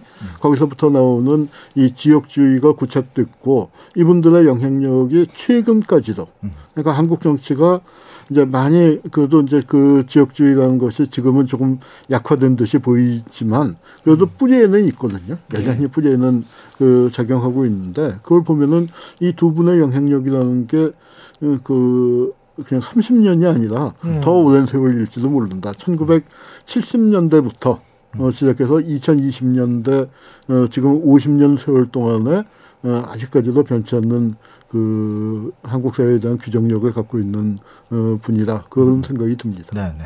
그러니까 사실 이제 민주운동사에서 수많은 정치인들이 있었지만 두각을 못 나타내거나 아니면 또 중간에 변절하거나 그렇죠. 흐지부지해지신 분들이 많잖아요. 예. 근데 사실은 거의 처음 그러니까 4.19 혁명의 영향을 받으면서 정치를 시작하시고 음, 두 그리고 분 다. 두 분 다 거의 예. 시점이 비슷하죠. 그리고 유신 체제, 전두환 집권기 이 시간을 끝까지 싸우면서 어떤 그 한국 민주화 운동사에 좀 정통적 역할을 하신 것도 사실이고 음. 결과적으로 두 분 다 또 대통령이 됐잖아요. 그렇죠. 그래서 제가 이제 요즘 이 책 쓰고 이제 농담을 삼아서 항상 이야기하지만 우리가 이제 세금 낼 때 종합 그 과세 이렇게 표준표로 내잖아요. 네. 그렇죠. 이게 사실은 이제 금융실명제의 결과거든요. 김영삼 때. 그렇죠. 그래서 예. 금융실명제가 93년에 되고 95년에 처음으로 이 종합과세 소득표가 만들어져요. 예. 그리고 이제 저는 이제 한국에 있었는데 대학생 때 김대중 대통령 때 외환위기 극복한다고 카드를 좀 남발해서 네. 카드 대란 사태가 있었을 때 그렇죠. 대학생인데도 제가 카드가 한 다섯 장 있었거든요. 네. 어, 근데 그때는 이제 저는 이제 큰 잘못을 한 거지만 이제 그 그런 식의 어떤 신용 사회가 되는 것도 또 이 어떤 금융실명제 결과거든요. 음. 그런 것들을 살펴보면 아 이 사람들이 민주화 운동사에서도 의미가 있지만 이후에 대통령이 돼서도 현재까지도 실질적 영향을 미치고 있구나. 예. 또뭐 김대중 대통령 같은 경우는 최초로 정권 교체를 했다라든지 남북 관계를 어떻게 풀어갈 것인가에 대해서 현재 사실 유일한 대안을 제시한 분이잖아요. 예. 네, 그런 부분에서 이 두 사람이 과연 과거형 존재냐 아니면 돌아가셨지만 현재형이냐 좀 따져볼 필요가 있는 거죠. 그 심영환 선생 책에서 그 이제 제일 인상적이었던 대목이 음. 그 김영삼 대통령이 사실은 한국 사회에서 굉장히 저평가되고 있어요. IMF가 끝났기 때문에. 그렇죠. IMF가 끝났기 때문에 그런데 어, 그 김영삼의 업적을 얘기하면서 이것은 돌이킬 수 없는 개혁이었다 하는 부분이 정말 인상적인 게 금융실명제 뭐 또 재산 등록 그때도 비판이 있었지만 어쨌거나 한국 사회 하나의 규범으로 확실하게 자리 잡았고 고위공직자 재산 등록 예. 같은 경우는 지금 하나의 규범입니다. 그럼요. 예. 그렇죠. 그럼요. 네. 그, 그리고 그다음에 하나회 해체라는 것도 하나의 차도 엄청납니다. 사실- 사실은. 예. 그때 한 얘기가 예. 김대중 대통령은 못했다.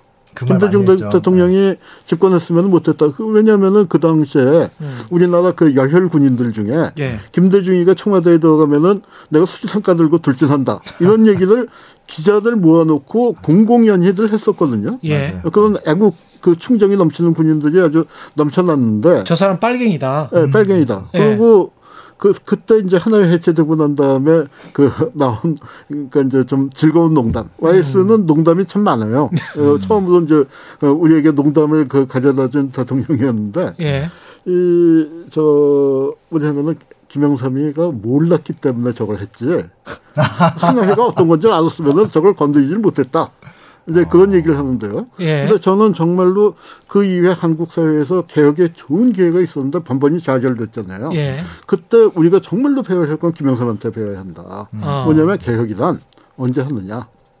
집권하고 한 달 이내에 다 해버려야 하는 겁니다. 맞아요. 맞아요. 몰랐기 때문에 했다라는 거는 어떻게 보면 김영삼 전 대통령에 대한 어, 어, 폄하로 들릴 아니요, 수도 저는 있는데 표- 절대로 폄하가 아니라고. 폄하는 생각해요. 아니다. 어, 예. 폄하가 아니- 아니고 예. 딱그 여기 이제 그 표현을 어떻게 하셨죠? 한번 결단하면 아주 철벽처럼 밀어붙인다는 맞아요, 맞아요. 그 그런 표현을 우리 아. 그심 소장님이 쓰셨는데 예. 네, 맞습니다. 그거는 개혁의 방향이 어, 정해지면 음. 어, 정해지면은 그건 확실하게 과단성 있게 그러니까 우리가 그 매듭을 끊어 그 풀르는 방법은 여러 가지가 있지만 이 하나회 같은 군사 독재 같은 거는 잘라버리죠. 잘라버리는 게 가장 정확한 방법이었는데 그렇죠. 그걸 했다는 거죠. 그런데 그걸 하는, 하는 부분은 어, 김대중 대통령이었으면 여러 가지로 어, 겁이 나서도 못하고 반발 때문에도 못하고 실제로 김대중 대통령이 됐었으면 쿠데타 가능성도 있었을 거예요. 지금 정부에도 함의가 굉장히 크네요. 이런 거는. 그렇죠, 그런 그렇죠. 부분은 적어도 한국 사회가 예. 그러니까 저는 어 이제 물론 민주화운동 그 세대로서 김영삼 대통령이 삼당 합당을 했다는 점에 음. 대해서는 굉장히 예, 그 아주 좀 분노에 가까운 야. 개인적으로는 예. 예, 그런 감정을 갖고 있지만 적어도 볼 때 크게 볼 때 한국 사회 큰 방향에서 볼 때 김영삼 대통령 심지어는 노태우 대통령까지도 어, 좀 재평가가 돼야 할 음. 부분이 분명히 있다고는 생각을 합니다. 그러니까 이제 그 아까 이제 농담하신 거고 많은 사람들이 이제 뭐 김영삼 대통령 막 이렇게 뭐 얘기랑 존다. 3분 이내로 보고가 길어지면 힘들어한다. 근데 사실 그거는 조금 따져볼 필요가 있는 게 대부분 낭설들이고요. 예. 아니요, 특히- 그, 그 네. 저는 그 낭설만은 아니고 그리고 어, 그리고 그게 어, 어떻게 포장이 안 되네요, 이거. 그게 지도자로서 예. 꼭 결점만은 아닙니다. 아, 결점만은 그렇죠. 어, 아니죠. 그 김대중 그, 그 제가 네. 국정원에 갔그 이제 과거사위원회로 갔을 예. 때그 국정원 문서를 처음 보면서 음. 어, 제일 그 희한했던 게 뭐냐면은 15포인트 활자를 써요. 굉장히 크잖아요. 굉장히 어, 크네. 굉장히 크죠. 예. 그, 그리고 보고서가 두 페이지를 넘어가면 안 된다는 맞아요, 거예요. 맞아요. 왜 대통령들 때문에 그렇습니까? 그렇죠. 아. 그 정보를 굉장히 짧은 시간에 그러니까 이렇게 보고서 중요하면은 더, 더 자세한 보고를 받으면 되는 음, 거니까 어. 그 이거를 굉장히 간략하게 요령 있게 정리한다는 건 굉장히 중요한 거고 거기에서 사실 그 핵심은 그 사안의 핵심은 3분 안에 또 정리가 되거든요. 그걸 길게 그렇죠. 차근차근 설명을 하고 그 계획을 하려면은 이건 뭐 몇 시간짜리 강의가 필요할지 모르지만 어. 또 정말로 친일파 청산해야 한다는 얘기가 그거 3시간 해야 할 얘기 아니잖아요. 그렇죠. 100페이지 보고서가 그렇죠, 있어야 할 얘기 아니잖아요. 그거는 그렇죠. 원칙과 방향에 대한 문제니까. 네. 그래서 그런 부분들을 간명하게 정리하고 그 맑게 알아듣고 그걸 과단성 있게 실천하는 데서 김영삼 대통령은 분명한 장점이 있었던 겁니다. 그렇죠, 그렇죠. 리고 또 많은 사람을 만나서야 하는데 보고가 길어지고 늘어지고 하면 또 안 되니까 그게 꼭 장점이 그 단점이 아닐 수가 있어요. 네. 그래서 이제 그때 그 유명한 농담이 있었습니다. 그 시절에 네. 그러니까 김영삼 대통령은 만나면은 사람들이 이분이 왜 훌륭한 지도자인지 를 모른대요. 어. 아. 처음에 그 처음에 이제 한 2, 3분 얘기하면은 그러다가 10분 얘기하면은 실망을 한다는 거예요. 음. 너무 아는 게 없지 않는가. 예.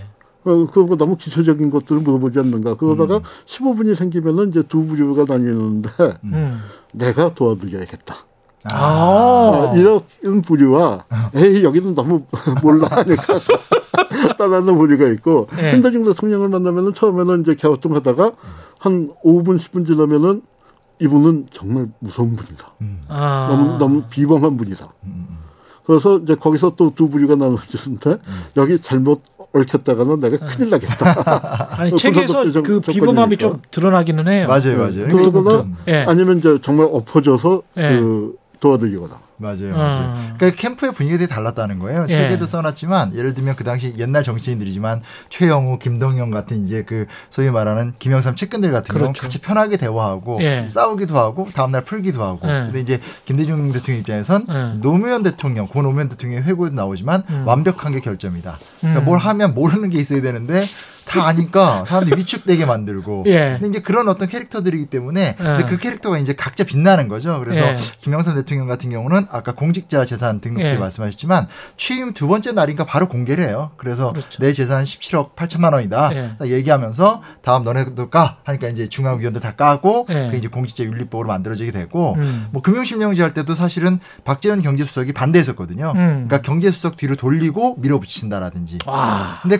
그 금융실명제 사실은 그 서슬 팔았던 82년 전두환 대통령 때도 하려고 했다 못했고요. 예. 또 90년대 초반 그 노태우 대통령 때도 못했던 거예요. 근데 그거를 이제 농담까지 섞어서 얘기한다라면 한 번에 해버렸으니까 엄청난 힘이었다고 볼 수 있는 거죠. 그러니까 그거를 이제 이것저것 고려하고 좌고 우면하고 그렇죠. 하면은 네. 어, 죽었다 깨나도 못하는 겁니다. 아, 하나회체 같은 경우도 뭐 국방부 장관 불러가지고 그렇게 그냥 갑자기 그냥 그렇죠. 인사를 해버린 거 아니에요? 그러니까 그때 네. 그 유명한 일화가 기무사령관이 예.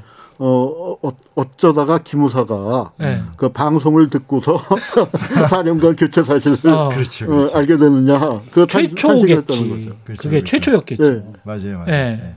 그래서 그런 것들이 미친 효과가 크기 때문에 예. 이젠 좀 다시 좀 봐야 되지 않을까 이런 얘기인 거고요. 예. 근데 김대중 대통령 대신에 이제 그만큼 숙고하는 리더십이기 때문에 음. 70년대 때 본인이 첫 번째 대선 후보로 나왔었을 때 어떤 주장들이 사실은 대통령 돼서 다 나타나거든요. 그렇죠. 네, 대표적인 게 이제 다자한번론 같은 게 이제 남북 관계로서는 햇볕 정책인 거고 음. 국제적으로는 책이 좀 자세히 썼는데 아세안 플러스 3라고 음. 지금 동아시아 관계 되게 안 좋잖아요. 예. 뭐 혐중현상, 반일 현상 심한데 예. 이제 그 당시 보면 아세안의 회의에 우리가 가서 같이 밥 먹으면서 친해지자 하면서 음. 오부치와 지금은 좀 잊혀졌지만 주룽지 총리 같은 사람들을 끌어들여서 음. 이 소위 말하는 한중일 정례 협의체 같은 것들을 그때 만들거든요. 이런 것들은 이미 70년대 때부터 계속 논리적으로 주장하던 거고 70년대부터 중소기업 강화시켜야 된다는 이야기 그렇죠, 계속 그렇죠. 했었고, 그렇죠. 예. 특히 그 한일 관계 같은 거는 굉장히 음. 전 결정적이었다고 보는데 김대중 대통령은 일본 입장에서 볼 때는요 음. 빚이 많아요. 왜냐하면은 김대중 납치 사건이라는 게 일본에서 발생했는데 아. 그거를 한국 일본 정부가 짝짝꿍을 해서 덮어버렸잖아요. 아. 네, 김대중은 피해자예요. 그리고 그렇죠. 그 다음에 왜냐하면 김대중 내란 음모 사건이라고 하는데 거기서 사실 내란 음모 갖고는 사형이 절대로 안 나오거든요. 법에 아. 없어요. 음. 그 법도 무기징역도 없고 유기징역이에요. 내란 음모는 어. 그렇죠. 최고형이. 예. 그런데 왜 사형이 나왔냐면은 일본에서 한민통이라는 걸 만들었다. 맞아요. 어, 그래서 국가보안법에 반국가 단체에 수개가서 이제 사용이 가능했는데 이 한일 간의 박정희 때 이걸 덮을 때 그 조건이 뭐였냐면은 그 일본에서의 활동은 앞으로 문제 삼지 않는다. 음. 그래서 일본도 대신 납치해간 건 덮어둔다. 음. 뭐 이제 이런 타협이었는데 그걸 전두환 정권이 어, 깨고 이제 그 죽이려고 했는데 그때 일본이 싹 침묵을 해버린 거거든요. 그러니까 네. 그때 그 김대중 그 동교동 그쪽의 표현에 따르면은 신군부보다 일본이 더 미웠다. 어. 근데 그런 표현이 나옵니다. 근데 예. 실질적으로 그랬을 텐데 그런 일본한테 화해의 손을 먼저 내밀었죠. 음. 그러니까 그, 그 대표적인 게 일본 문화 개방이었는데 그때 문화계에서는 굉장히 반대가 심했어요. 맞아요, 그 맞아요. 이거 뭐 그다가는 뭐 한국 가요니 뭐니 뭐저 프로 또 여기 방송도 있지만 한국 방송이 또 일본 거를 많이 그냥 좀그 베껴서 이제 하던 것도 많았고 뭐 그러던 시에서 일본 대중문화한테 압도될 것이다 했는데 결과는 어떻게 됐습니까? 오히려 한류가 일본을 그렇죠. 어, 지배하는 상황이 됐죠. 이제 그런 거 보면은 어, 그 앞을 내다보면서 어, 또 과감하게 또 화해할 때는 몸을 낮추고 음. 이제 그런 그 부분에서는 김대중 대통령이 굉장한 지도력을 보이셨죠. 근데 김대중과 김영삼을 생각을 할 때 뭐 능력이나 자질 면에서 김대중의 그 완벽한 점이 오히려 약점이었다 그런 말씀도 하시고 그랬는데 그런데도 불구하고 IMF 환란 위기에서 나라를 구한 거잖아요. 예. 그게 가장 큰 업적이라고 볼 수도 있는 건데. 근데 대통령 됐을 때 제 기억에 한 30만 표인가요? 음, 차이가 별로 안 났. 간신히 이겼죠. 간신히 이겼죠. 근데 그 전에 김영삼 대통령 보면은 민자당이라는 엄청난 뭐 예. 그때 한 200석 됐습니까? 그 예, 200석 그늘막이. 개헌선을 넘었었죠. 네. 음. 그늘막이 있었지 그렇죠, 않습니까? 그렇죠. 그러면 주류라고 할 수 있는 거 아니에요. 예. 네네. 완벽한 주류가 돼서 개혁을 한 것과 음, 김대중처럼 DJP 연합을 통해서 음. 소수파로서 IMF 환란 위기를 그것도 30만 표 예. 간신히. 어, 간신히 이겨가지고 하는 그 과정이 상당히 좀 다를 수밖에 없지 음. 않을까. 지지 기반이 워낙 또 한쪽은 굉장히 강고하고 한쪽은 허약하다 보니까 그런 생각도 들더라고요. 책 음. 그렇죠, 읽으면서. 그렇죠. 예. 그러니까 그런 게 이제 그 시대의 가장 큰 특징이었고, 근데 음. 중요한 건 이제 좀 나쁜 말이지만 결과로 말한다는 거잖아요. 예. 그러니까 사실 좀 김영삼 대통령은 재밌는 게 본인의 개혁들이 대부분 다 야당을 겨냥하기보단 자신의 당을 겨냥하는. 그 럴 수밖에 없죠. 왜냐하면 정치 개혁을 하면 정치 개혁의 대상자가 자기네 당 멤버들이 되는 거고. 그런 측면에서 예. 참 대단한 거예요. 근데 그런 측면에서 예. 보면 저는 이제 일종의 경쟁자지만 협치가 중요하다 생각하는 게 어. 그렇게 할 적에 그 부족한 명분을 대부분 다 김대중 대통령 이 끌어들이거든요. 왜냐하면 야당은 그걸 좋아하니까. 그래서 그렇지, 그렇지. 서로 경쟁자지만 같은 지향점에서 이제 합의점을 암묵적으로 찾아가면서 개혁이 이루어지게 되는 거고 어. 또 어쨌든 김대중 대통령은 또 사실은 그 당시 이제 이인재 씨가 이제 탈당하고 당 만들고 그렇죠. 하는 분열의 정국 예. 또 DJP 그러니까 결국 김영삼한테 박대당하면서 쫓겨났었던 김종필을 음. 품때 이제 삼당 야합이라는 분노하셨던 주제가 아니라 음. DJP 연합이라고 해서 이렇게 아주 합리적으로 문서를 쓰잖아요. 그래서 음. 여기까지 함께 하는 거야. 여기 너랑 나랑 다라 하면서 음. 소위 말하는 연합을 하더라도 정체성도 잃지 않고 아. 해서 양자가 되게 다르기도 하고 단점도 있는데 그럼에도 불구하고 자신이 처한 환경에서 여러 가지 것들을 활용해 나가면서 그러니까 거대 여당을 등으로 짊어지고 있지만 자기 정당을 개혁할 수밖에 없는 김영삼은 포인트별로 김대중을 끌어들였고 김대중 같은 경우는 이제 어떻게 보면 약자 이게 좀 더 지지 기반이 그렇죠. 약하니까 DJP 연합 같은 합리적인 연정을 통해서 또 이제 문제를 해결하는 모습들이 있었기 때문에 그런 것들도 지금 좀 살펴볼 만한 주제들이 아닐까. 대단한 정치인들이었죠. 사실 확실히. 그 이제 김대중 그 김영삼 대통령 어, 초기에 예. 지지율이 거의 90%까지 올랐고 그렇죠. 개인 인기를 치면은요. 예. 그 당시에 뭐 허재라든가 최진실이라든가 그런 그 톱 그 스포츠 스타나 연예인보다 예. 더 그 맞아요, 맞아요. 인기가 있었어요. 음. 그런데 그렇게 된 거는 뭐냐면은 그 대통령 선거에서 그 이 김영삼 대통령이 정말 그 유명한 표현이 놀랐제거든요. 그렇죠. 그 놀랐제. 하나의 놀랐제. 해놓고 놀랐제인데 진짜로 놀란 사람들이 김대중 지지자예요. 아. 김대중 지지자들 입장에서는 우리 이제 그 잘나던 말로 이제 선- 선생님께서 아. 어, 선생님께서 대통령 되셨으면 저렇게 못했다. 아. 어, 김대중 지지자들도 알고 김대중 지 그러니까 똑같은 지역주의라고 해도 저는 호남 쪽은 좀 그 성격이 달랐다고 생각하는데 호남 쪽은 김대중에 대한 지지도 있었지만 민주주의에 대한 열망이 광주를 겪으면서 어, 그게 있었는데 그 지지가 김대중을 지지했던 사람들이 전폭적으로 김, 김영삼을 지지했기 때문에 또 그런 개혁이 에, 가능했던 겁니다. 이제 재밌는 것 중에 또 하나가 뭐가 있냐면 지금도 해야 될 일은 많거든요. 그러니까 네. 예를 들면 부동산 정책 같은 경우가 사실은 그러니까 김영삼 대통령이 못했어요. 김대중 대통령도 제대로 못하고. 그러니까 그럴 수밖에 없는 게 사실은 김영삼 대통령이 이제 몰락하는 계기가 약간 음. 자기 모순인 건데 초기에 어떤 그런 개혁을 쫙 열었으나 음. 이제 세계화라는 그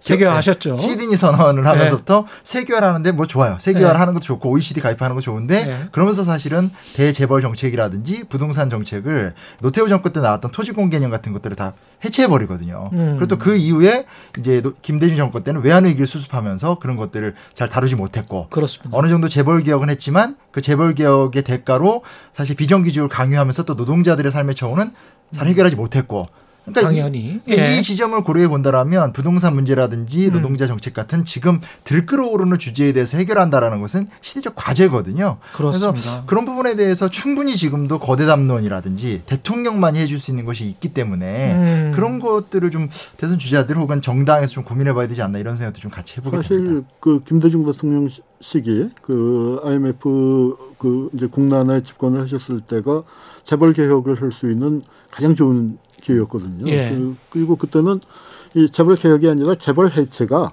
음. 그 IMF의 요구 사항이었어요. 이게 뭐 음. 중국 좌빨들이. 주장하는 게 아니고 예. 왜냐하면은 재벌이란 말이 그냥 그대로 옥스퍼드 사전에 그렇죠. 예, 오를 정도로 한국에만 있는 특수한 현상이란 말이에요. 그 재벌들이 이제 아 벌적들한테 뭐 아이스크림 가게 음. 제거점이니 뭐 그런 것까지 안기는 이런 현상은 전 세계에서 없으니까 경쟁력 있는 대기업 중심으로 가고 재벌을 해체하라 하는 게 IMF의 공약이었는데 이 재벌 해체가 재벌 규제가 되, 고 재벌 규제가 재벌 개혁이 되고 재벌 개혁이 경제 개혁이 되고 경제 개혁에서 그 경제 민주화로 바뀌다가 경제 민주화가 실종되고 노동 개혁이 나왔단 말이에요. 음. 그건 뭐냐면 한국 사회가 그 재벌 개혁에 좋은 기회를 놓치고 이 재벌이 우리를 개혁하겠다고 나온 게 노동 개혁 아닙니까? 예. 그러니까 IMF가 왜 왔냐 하면은 재벌들이 방만하게 위해체를 끌어서 써서 왔는데 이제 김대중 대통령이 리더십을 보이시고 또 국민들이 적극 동참해서 근무오기 했단 말이에요. 음. 근무오기 해갖고 그 돈을 어디다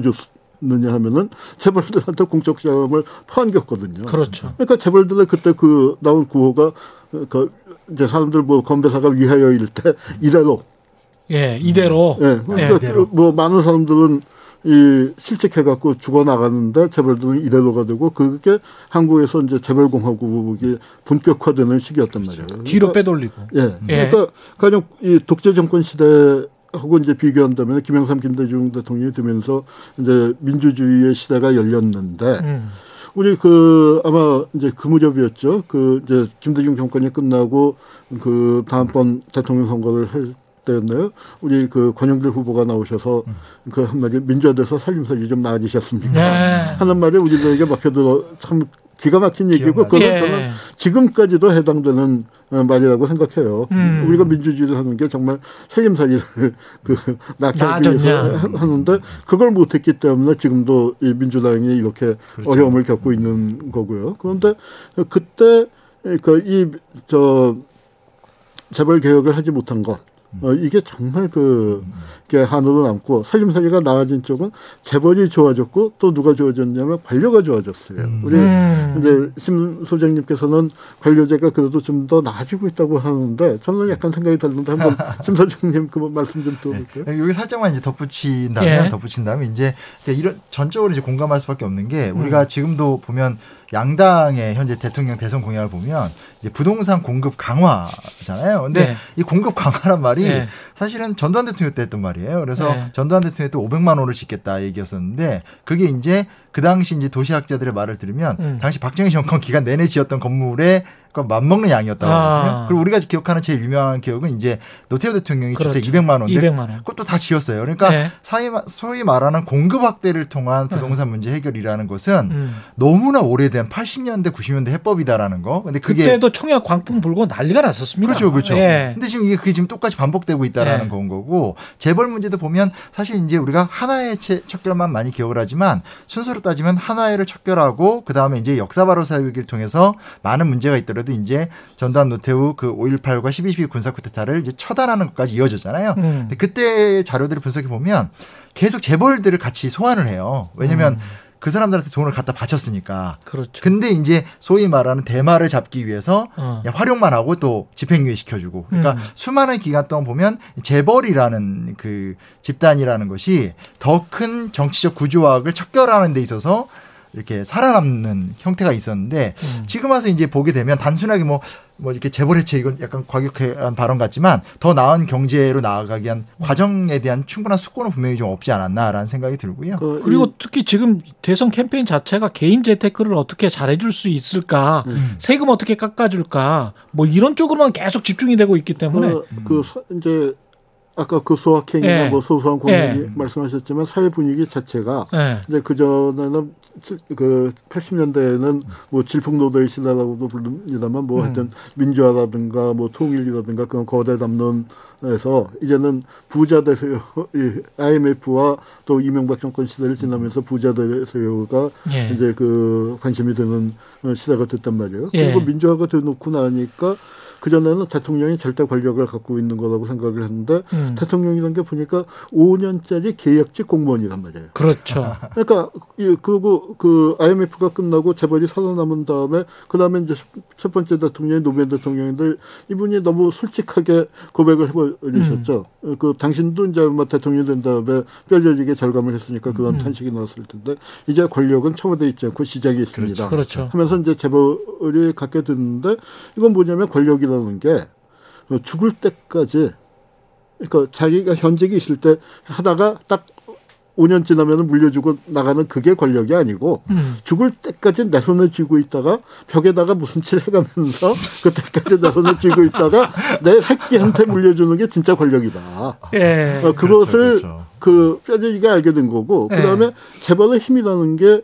참 어마어마하게 커진 거예요. 예. 박정희 전두환 때 이제 박정희 때 생기고 전두환 때 조금 어, 커지긴 했지만 전두환이 유명한 게 국제그룹 날려버린 거 아닙니까? 그렇죠. 어, 제, 예. 세계 세계, 6위치권에 있는 것을 그냥 한마디로 날려버렸었는데 예. 이제는 재벌이 대통령들을 저지우지하고 그렇죠. 순성의 보고서가 대통령의 머릿속에 그대로 입력이 돼서 그대로 나가는 예. 이제 그런 세, 세대로 돼버렸단 말이죠. 그래서 어, 이 민주화의 결과물로 음. 정말 대중들이 살기 좋아진 시대가 아니라 재벌이 좋아졌고 음. 그다음에 관료가 정말 좋아졌어요. 관료가. 관료가. 네, 관료들이 그러니까 그 전에는 그 독재자가 관료를 수적으로 부렸단 말이에요. 예. 그래서 전그 독재 그러니까 박정희 전두환 뭐 어, 형편없는 독재자라고 제가 그 비판을 많이 하지만 그 사람들이 분명한 건 어쨌거나 국민이라는 공동체를 생각하면서 정치를 했던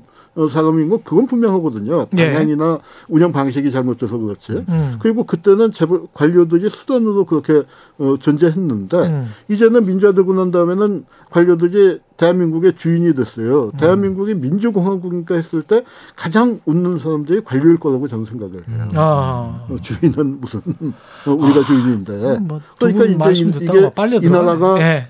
기재부의 나라냐 하는 그 그렇죠. 탄식이 나오는데 예. 이 관료 제도를 어떻게 개혁을 하느냐. 예. 바로 그게 이게 5년 단임제라는 그 정치 구조가 음. 이 관료들의 천국을 만드는 아주 그냥 그, 그 바탕이거든요. 우리 반나 검찰 개혁, 사법 개혁, 그렇죠. 국정원 개혁, 뭐 네. 기재부 개혁하지만 사법 개혁이라는 건 사법 관료들, 국정원 개혁이라는 건 네. 그렇습니다. 그 구- 공안 관료들, 네. 그다음에 국방 개혁이라는 건 군사 관료들, 예. 그뭐 기재부 개혁이라는 거는 그 모피아 개혁, 뭐 이런 거 아니겠습니까? 그 이야기를 좀 구체적으로 하기 전에 네. 잠깐 쉬었다 가야 되겠습니다. 2부는 여기까지로 줄이고요. 잠시 후 3부에서 계속 이어가겠습니다.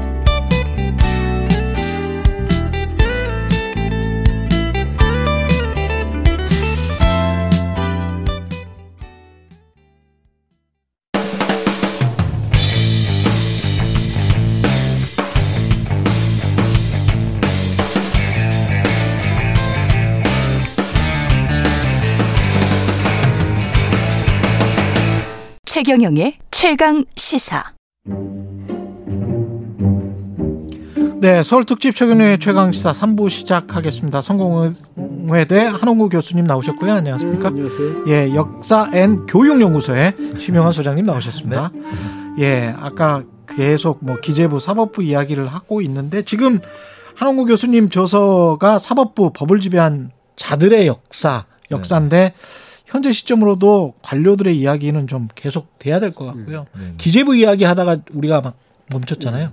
근데 제가 경제부처 출입을 저 취재를 이렇게 좀 하면서 느꼈던 게 이 사람들이 가령 1급이나 2급으로 퇴직을 하잖아요. 그러면 꼭 정년 퇴직이 아니라도 50 한 4, 5세 정도 되면 차관이나 장관 서랍 속에 명단이 있어 가지고 음.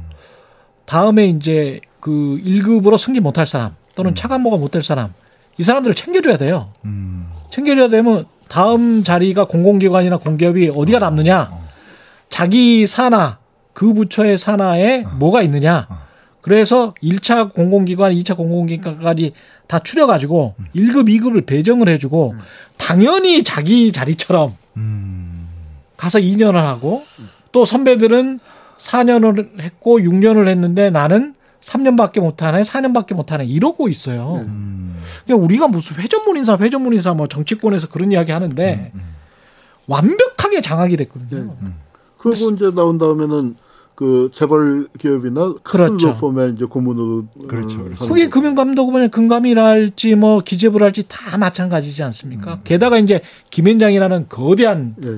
최대 로펌이 있고 삼성경제연구소에서 그 2부에서도 말씀하셨지만 뭔가를 백데이터를 주고 뭔가 아이디어를 주고 그러면서 권력을 좌지우지 그런데 이제 김현장이나 이런 데 가서 이제 법률적으로도 자문받고 거기에 또 경제 관료들이 엄청나게 또 있고요. 엄청, 예. 이게 그러면 사법부와 기재부가 전 전현직 퇴임 관료들까지 포함해서 그 사람들끼리 그냥 술 먹으면서 그냥 나라가 그냥 지배되는 나라지 이게 민주주의 나라인가 이런 생각까지 그런데 들더라고요. 거기서 나온 그 극단적인 표현이 이제 뭐 민중은 개돼지다 예. 뭐 하는, 하는 그 표현들 그다음에 예. 한국 사회가 갖고 있는 이 거대한 어, 상부구조. 그러니까 과거에는 그래도 이제 그 박정희 전단 시절 또는 이제 박정희 전단 시절에 김대중, 김영삼이라는 두 지도자가 거기에 대항하면서 이제 커진 건데 그 시절에는 개천에서 용난다라는 말이 그 가능했었지만 음, 지금은 이제 개천에서는 용이 안 나죠. 그렇죠. 용은 양재천하고 탄천에서만. 그냥 고시 패스하는 사람들도 누구냐고 보면 다 강남 그렇죠, 특목고. 위주다. 그렇죠. 그더 유명한 얘기는 뭐냐면 예. 뭐 애들 힘들게 고시시키냐예요. 아 거기는 오히려 또 오히려 그, 예. 아니 아니 진짜 있는 층은 어. 압구정동에 무슨 고시하는 고등학교 사람들. 데려다가 예. 그 밑에다가 쓰면 되지. 예. 어. 그러니까 그게 김앤장이니 뭐니 그 법률사무소 이제 고문으로 그렇게 아. 그런 사람을 부리면 되는 거지. 그렇죠. 진짜 top class에서는 예. 힘들게 뭐 고시시키냐. 예. 이제 그런 그 표현이 나오는 겁니다. 음. 실제로 이런 표현을 많이 해요. 압구정동 주변에서는. 그렇죠, 그렇죠. 예. 네네네. 압구정동은 그렇게 이제 건물주를 가지고 계신 부모님들이고 음, 그리고 이제 잠원동이나 뭐 이쪽으로 가면은 열심히 공부를 해야 되고 음, 엄마 아빠가 뭐 검사, 변호사 뭐 이런 거다. 그래서 그쪽에서는 뭐 지식으로 그래서 권력을 잡고 경제 권력은 또 압구정동에 맞아요, 있고 맞아요. 네. 또는 성북동에 있고 네네네. 그런데 이제 이 지금 그 문제가 옛날에 제조업의 시대에는 예. 그래도 빈부격차가 있다 하더라도 사실 보면은 저희 세대까지만 하더라도 아주 재벌집 자식이나 그 가난한 집 아이들이 같은 학교 같은 교실에서 어, 또이 박정희 시대에는 어, 교복 입고 음. 같은 바지 갖고 그렇게 공부하 고 음. 이제 그랬었는데 이게 이제 점점 점점 그 재벌들의 힘이 커지면서 완전히 별천지 별세계가 그렇죠. 어, 되었다는 것이죠. 그러니까 이게 어, 그 제가 이제 그 문제라고 생각하는 게 뭐냐면 그러니까 구조적으로 그렇게 되는 건 다 알고 있는데 음. 현장에서 만나는 젊은 친구들을 만나 보면 이게 이제 내면화가 된다는 거죠. 예, 그러니까 내가 예를 들어서 우리 집은 이 정도 사는 집이야. 그러니까 당연히 이 정도 대학을 가야 되고 음. 나는 내 성적상 뭐 뭐 이렇게 어느 정도의 로스쿨을 나와야 돼. 이게 이제 내면화가 다 되는 거죠. 그러니까 그렇죠. 우리 눈에 보이는 소위 말하는 뭐 20대 MZ 세대들의 명품 뭐 테크, 예. 비트코인 테크 이게 겉으로 보면 젊은 애들이 왜 저렇게까지 돈을 밝히나라고 네. 생각을 하지만 이면을 보게 되면 이미 사회가 구조화가 됐다는 걸 젊은 세대 자체가 인지를 하고 있고 심하게 말하면 개구파. 그렇죠. 그래서 이제 각자 이제 자기의 이제 어떤 먹거리를 찾아가는 과정이 되어가고 있기 때문에 저는 이제 제가 썼던 리더의 상상력이라는 것은 이번에도 보면 아까 선생님 지적해 주셨지만 대선 후보 제가 여기 나오기 전에 이제 대통령 후보 이제 공약 비교집을 보고 나왔거든요. 아이고. 근데 그 고- 공약 비교집을 보면 관료개혁 얘기가 없어요. 그러니까 아예 빠져 있고 예. 물- 물론 이제 얼마 아직 한 달 남았으니까 새롭게 공약집이 발표가 될지 모르겠지만 최경영 최강 시사에서 종종 외치고 있습니다. 제가 아 관료 계획 안 하면 안 된다. 그러니까요. 예. 그게 비어 있는 거고 그리고 이제 사실은 이제 선생님께서 사법부 법을 지배한 자들의 역사라는 책을 쓰셨는데 예. 이게 이제 제가 왜 또 저 책을 추천했냐면 이게 문제다 문제다라고 하지만 이것을 연구하고 예. 체계화시켜서 어떻게 구조주로 왔는가에 대해서 한국 현대사에서는 저 책이 유일하거든요. 그래서 사실은 아. 이 얘기를 한 거고 제가 그래서 저번에 저거 내셨으니까 다음에 군부를 내시죠 했더니 그건 네가 해 말해가지고 이건 뭐지 말하면서 당황했던 기억이 있는데 좀 사법부. 법을 지배한 자들의 역사를 제가 읽어보면서 너무 두꺼운 책이어서 제가 뭐 꼼꼼히 읽어보지는 못했습니다. 방송 때문에 이렇게 근데 진짜 구체적인 사례가 나오니까 그렇죠. 뭐랄까요 분노가 다시 용소숨 치면서 이게 그냥 대충 아 그냥 해 먹었겠지. 옛날에 많이 해 먹었겠지. 그런 그랬던 거하고 이 구체적 사실로 아 이 정도로 해 먹었구나. 음. 그리고 거기에 저항하는 사람들은 이렇게 당했구나. 그러니까 이거는 제가 뭐 그, 그 책을 쓴 입장에서 지금 예. 이제 그 검찰 개혁이나 사법 개혁이 예. 민주화되고 난 다음에 저 책에서 나오는 것보다 한 30년, 20년 지난 다음에 이제 검찰 개혁 미- 그 이제 부작용이 나타났잖아요. 그렇죠. 검찰이 얼마나 막강한지가 이제 그 드러나는데 어, 저 책을 쓸 때 그 시절로 돌아가면은요.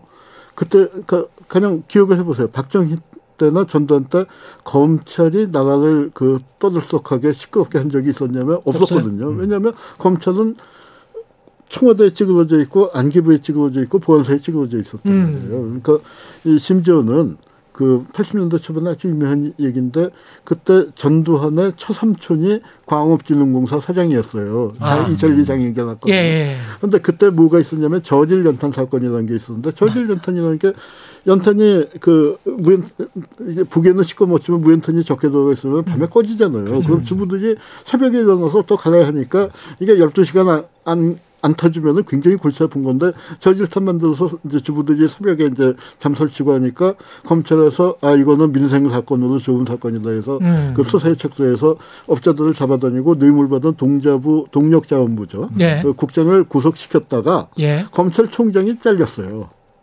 그래서 야 동력자원부 야. 국장급을 그래서 구속시켰는데 그때 나온 유명한 얘기가 검찰총장이 동자부 국장만도 못하다 어. 하는 얘기가 그 나왔었는데 민주화 되고 난 다음에 그 저 김영삼 대통령이 한 유명한 얘기가 음. 야 이게 해보니까 음. 검찰총장하고 장관 20개하고 안 바꿔.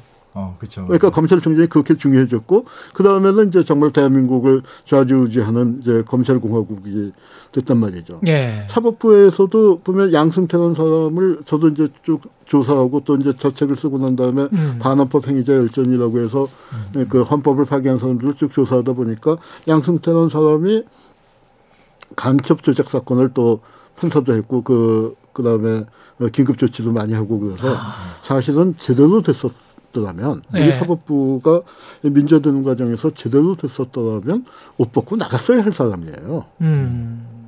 어, 그렇지 않습니까? 군사독재 정권 시절에 그 무고한 시민들을 간첩 만들고 하는데 앞장섰는데 그런데 뭐가 됐냐면 간첩 그렇게 만들고 했었으니까 이 정권 상태는 잘 보였을 거 아니에요. 어. 그러니까 유직으로 이렇게 갔단 말이에요.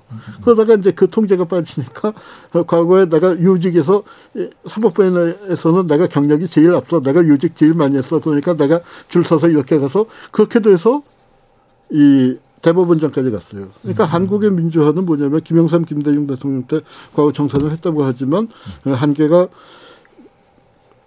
그 우리 우리 민주화는 과거 청산 없는 민주화예요. 음. 그러니까 노무현 대통령이 탄핵당했을 때 그 탄핵안을 갖다 낸 사람이 보면은 김기춘. 그러니까 유신과 조작 간첩과 그 지역 감정과 그 대명사죠. 그다음에 또 또 한편이 김용규라는 사람인데 친일 과거사법 그 뭉개버렸고 예. 그다음에 그 전두환의 고향 출신으로 오공의 어떤 그 마름 역할을 한 사람인데 음. 이런 사람이 대통령을 자르는 그 탄핵안을 딱 갖다 내는 장면을 보니까 완전히 이거는 아 우리가 민주화는 됐지만 과거 청산 없이 민주화 됐다는 게 민주주의 자체를 이렇게 위협하는구나. 그걸 아주 뼈저리게 느끼게 된 거죠. 그러니까 이 사법개혁이라는 것들이 그, 이, 지금 벌어진 게 사실은 60년대, 70년대, 80년대 뿌려진 씨앗이 그, 그 병균을 어, 제거하지 못했기 때문에 벌어진 거라고 봅니다. 그러니까 살짝 덧붙이면 이제 김기춘 씨 얘기가 나와서 그런데 예. 사실 이제 뭐 그 이제 중정 라인이었었기 때문에 통상 음. 이제 박철원 씨 같은데 회고를 보게 되면 음. 이제 전두환 정권기 때 이제 생존만 근근히 버티고 있었던 상황이었었는데 음. 노태우 집권기로 들어오면서 이제 화려하게 이제 검찰총장, 예. 사법 법무부 장관으로 이제 등장을 하게 되고 음. 어 그리고 이제 나중에 가다 보면 이제 박근혜 정권 때 이제 문화예술계 블랙리스트 탄압으로 나타나게 예. 되니까 그러니까 한 인물을 보더라도 이제 궤적이 그려진다라는 거고요. 검찰의 진짜 힘이라는 게 뭐냐면은 잡아들이는 힘도 있지만 봐주는 힘이 아, 봐주는. 힘. 기소 불기소. 네, 네. 기소 불기소도 있고 예. 기소를 해도 뭐냐면은 어, 그러니까 이제 뭐 관심이 다 집중돼 있는 거를 불기소를 할 수는 없으니까 기소를 하는데 핵심 혐의를 빼요. 핵심 음. 혐의, 핵심 증거를 빼니까 에, 법원에서는 손방망이 처벌이 될 수밖에 나, 없고. 될 수밖에 없는. 그러니까 네. 그때 이제 가령 예컨대 그 오공화국 시절에 아니 그 아예 그 전단 정권을 창출하는 핵심 인물 중에 이학봉이라는 사람이 있죠. 음. 그 보안사 그, 그 수사국장 하면서 이제 쭉 그 다 뭐 김영삼 그 김대중 대통령 사건 때도 이제 고문수사했고 뭐 김재규 정성화 다 이제 잡아다가 하면서 이제 그 이 오공화국을 만든 사람인데 이학봉. 예, 이 사람이 민정수석을 5년을 해서 이제 뭐, 일, 뭐 전단 그, 이 일가 비리 이제 거기에 아주, 아주 이제 총괄인데 그 사람이 기소됐을 때 한 게 뭐냐면은 친구가 부탁한 걸 돈도 한 푼도 안 받고 그, 그냥 부탁을 들어준 게 뭘로 됐냐면 그 유명한 직권남용죄가 처음 적용이 돼요. 아. 근데 그 직권남용죄 그때 수사검사가 또 지금 그 홍준표 아. 대표가 수사검사였고 예. 뭐 그렇게 되면서 이제 그 이 처벌이 유예무예되고 이제 그 풀려나고요. 음. 이제 이런 식의 그 봐주는 사건이 있었고 그 다음에 검찰이 전면에 등장하고 아까 안기부나 뭐 보안사 그가 퇴주한 다음에 검찰이 전면에 등장한 게 바로 그 유서 대필 사건이거든요. 예. 그, 그 유명한 유서 대필 사건인데 그때 어, 저 법무장관이 김기춘이에요. 음. 그리고 그때 그 유서 대필 사건에 참여했었던 검사 중에 하나가 누군지 아십니까?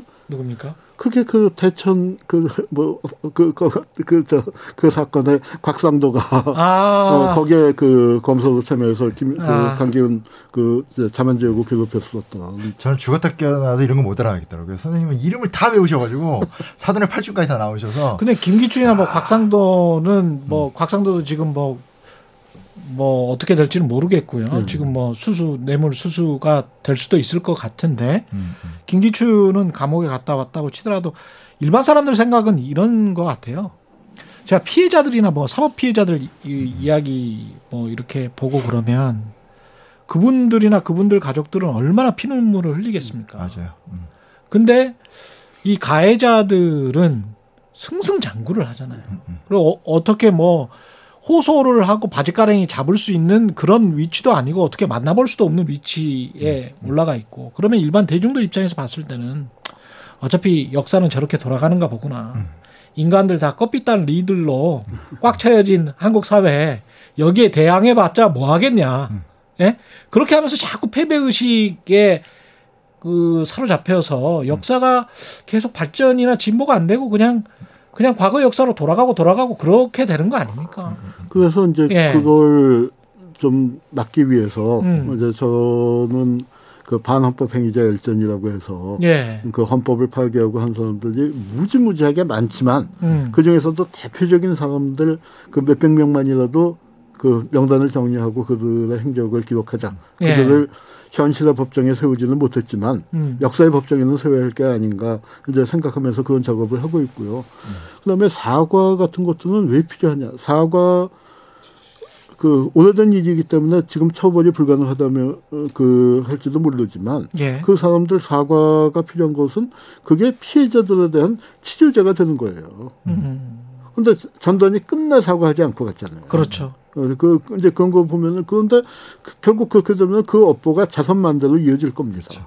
저는 노태우 대통령이 그래도 어, 그 자식을 보내서 사과하고 네. 한게뭐 그 사과의 진정성에 대해서 이제 이렇군 저렇군 또 어, 얘기하는 분들도 있지만 음. 적어도 자식 들에게까지 그 업보를 물리지 않고 자기 당대에서 어그 끝내겠다는 그런 의지 그게 바로 전두환과 노태우의 그래도 그 차이 였다고 생각을 해요.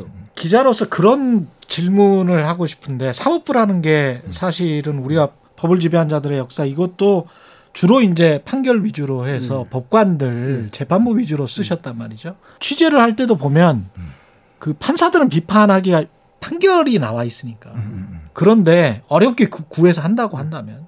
근데 이제 검찰은 수사 기록도 안 남아 있고 그거 자기들 캐비넷에 다 넣어 가지고 있고 그다음 모든 게 다 비밀이고 하고 싶을 때만 이렇게 슬슬슬 흘려주는 그런 식이잖아요. 그러면서 이제 정보를 가지고 또 사람들을 지배하고 언론을 지배하는 그런 검찰의 행태를 보여왔단 말이죠. 그래서 검찰 같은 경우는 지금 어떻게 기록을 할 건지도 좀 난망이고 어떻게 해야 됩니까?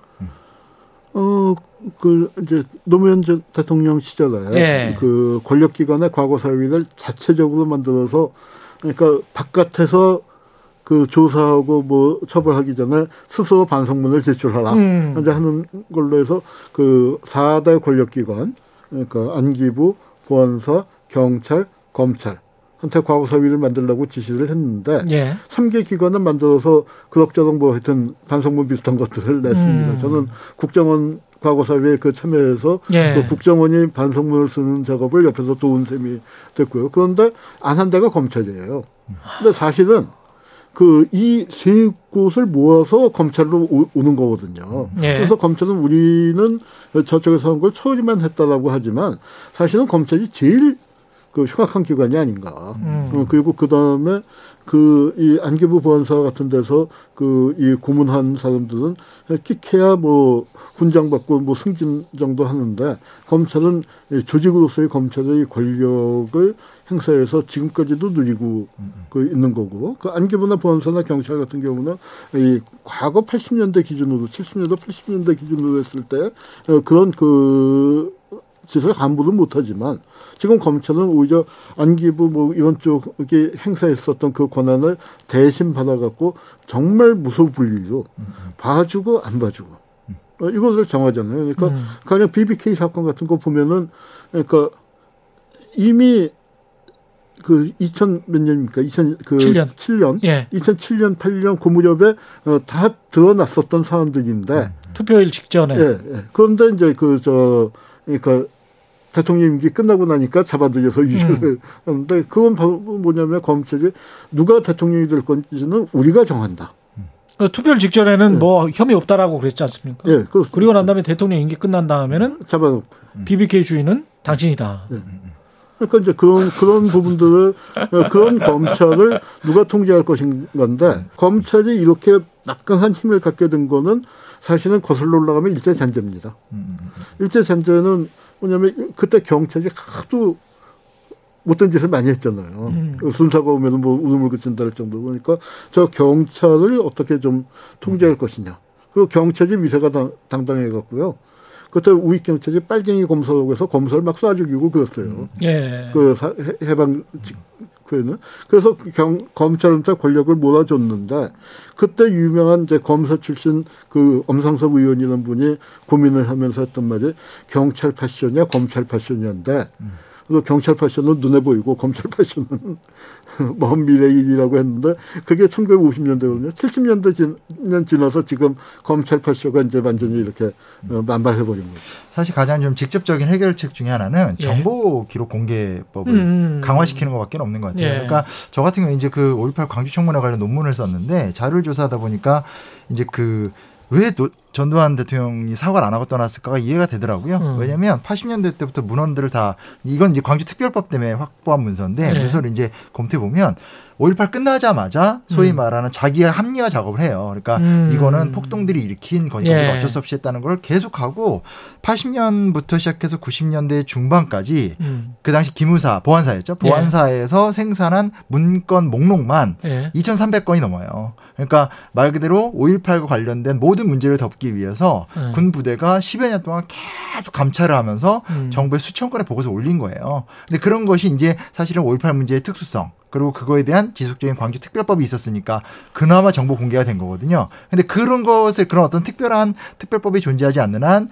국정원이나 뭐 검찰이 생산한 문서들을 연구자든 누구든 볼 수가 없거든요. 그렇죠. 그래서 이 부분에 대해서 당장 것이 아니더라도 네. 과거 것부터 하나하나 이제 해체하면서 공개가 돼서 일차적으로 연구자들한테 그것을 열람할 수 있는 기회를 주고 하면 그런 것도 일종의 좀 도움이 되지 않을까. 대통령의 개혁 공개하게 되고 하나 들어가면 좋지 않을까. 왜냐면 말씀하신 대로 기자도 못 보고 역사 연구자도 못 보면 그럼 누가 봅니까? 아무도 못 보는 거잖아요. 근데 아쉽게도 다 태워버렸을 거예요. 아, 그런 물론- 생각도 좀 많이, 들어요. 많이 태운 게 예. 그 사법부 그 쓸 때도 네. 그 소문을 무성했었는데 네. 이 자료를 찾아보니까 음. 자료가 없어요. 근데 이제 우연히 딴 서류처럼 끼어 있는 자료가. 그 이제 남아 있다가 나오는데 뭐냐면은 그래서 이제 그 저 사법부에서는 길게 인용을 했는데 판사 비위에 관한 보고 처리인데 철 번호가 뭐 11번, 13번 하는데 그거 하나 남아 있으면은 앞 앞부분 거 또는 뒤에 몇 건이 더 있었는지 모르는데 우연히 그거 하나 남아서 그 내용을 갖고 썼는데 보면은 이제 그 소문 무성했던 얘기고 보면은 기가 막히고 판사 한 명을 탈탈탈탈 털었는데 아무것도 안 나왔어요. 정말 아. 정말 아무것도 안 나왔으니까 뭘 했냐면은 그 서기가 그 서기가 판사한테다가 어, 뇌물을 줬다고. 그러니까 아이 판사가 무슨 그 뭐가 생기면은 떡값을 그 밑에 음. 자기 그 밑에 있는 서기한테 줬으면 좋지 서기가 그 줬겠습니까? 예. 그거 한 건 그 그것도 이제 증거 없이 그냥 진술만 받은 걸로 그거 한 건이니까 그 판사님은 정말 깨끗했던 거죠. 그러니까 비리처리라고 해서 보고서가 수십 건, 그러니까 열몇 건이었는데 어, 돈 받은 거 한 건도 없. 없는 그렇게 이제 청년만 생활을 했으니까 했는데도 쫓겨났던 거죠. 그래서 사법부가 그렇게 침묵의 과정을 겪었고 거기에 순응했던 사람들이 살아남았고 어, 다그저 권력이 요구하는 대로 조직간 첩도 만들고 또 엄한 사람들 민주인사들 탄압하고 했던 사람들이 아무런 사죄도 반성도 없이 올라가서 대법원장이 되고 민주화된 민주화됐기 때문에 됐잖아요. 그리고 민주화된 다음에 대법원이 너무 권한이 독재자한테 찌그러졌었다 해서 권한을 많이 주니까 양승태 같은 사람은 어, 박정희 시대의 민복기나 뭐 유, 전단 시대 의 유태현과는 비교가 안 될 정도로 막강한 권력을 그 가진 제왕적인 대법원장이 돼서 어, 그뭘 했냐면은 자기들 이익을 챙겼잖아요. 그러니까 네. 조작 간첩이라든가 아니면 그 강제 노동자들 그 이제 재판 을 거래해 갖고 뭘 하려고 했냐면 사법 엘리트들이 해외 뭐 덴마크에도 나가자 아, 네덜란드에도 나가 그 판사를 파견하자 뭐 어떤 그 공소법원을 만들어서 고위직 법관들 숫자를 늘리면은 통제하기에 또 좋잖아요. 음. 그러니까 이제 뭐 그런 거 하자 하는 그, 그 자기들의 떡을 줬구나 떡을. 예, 자기들의 이익을 추구한 거예요 관료들이.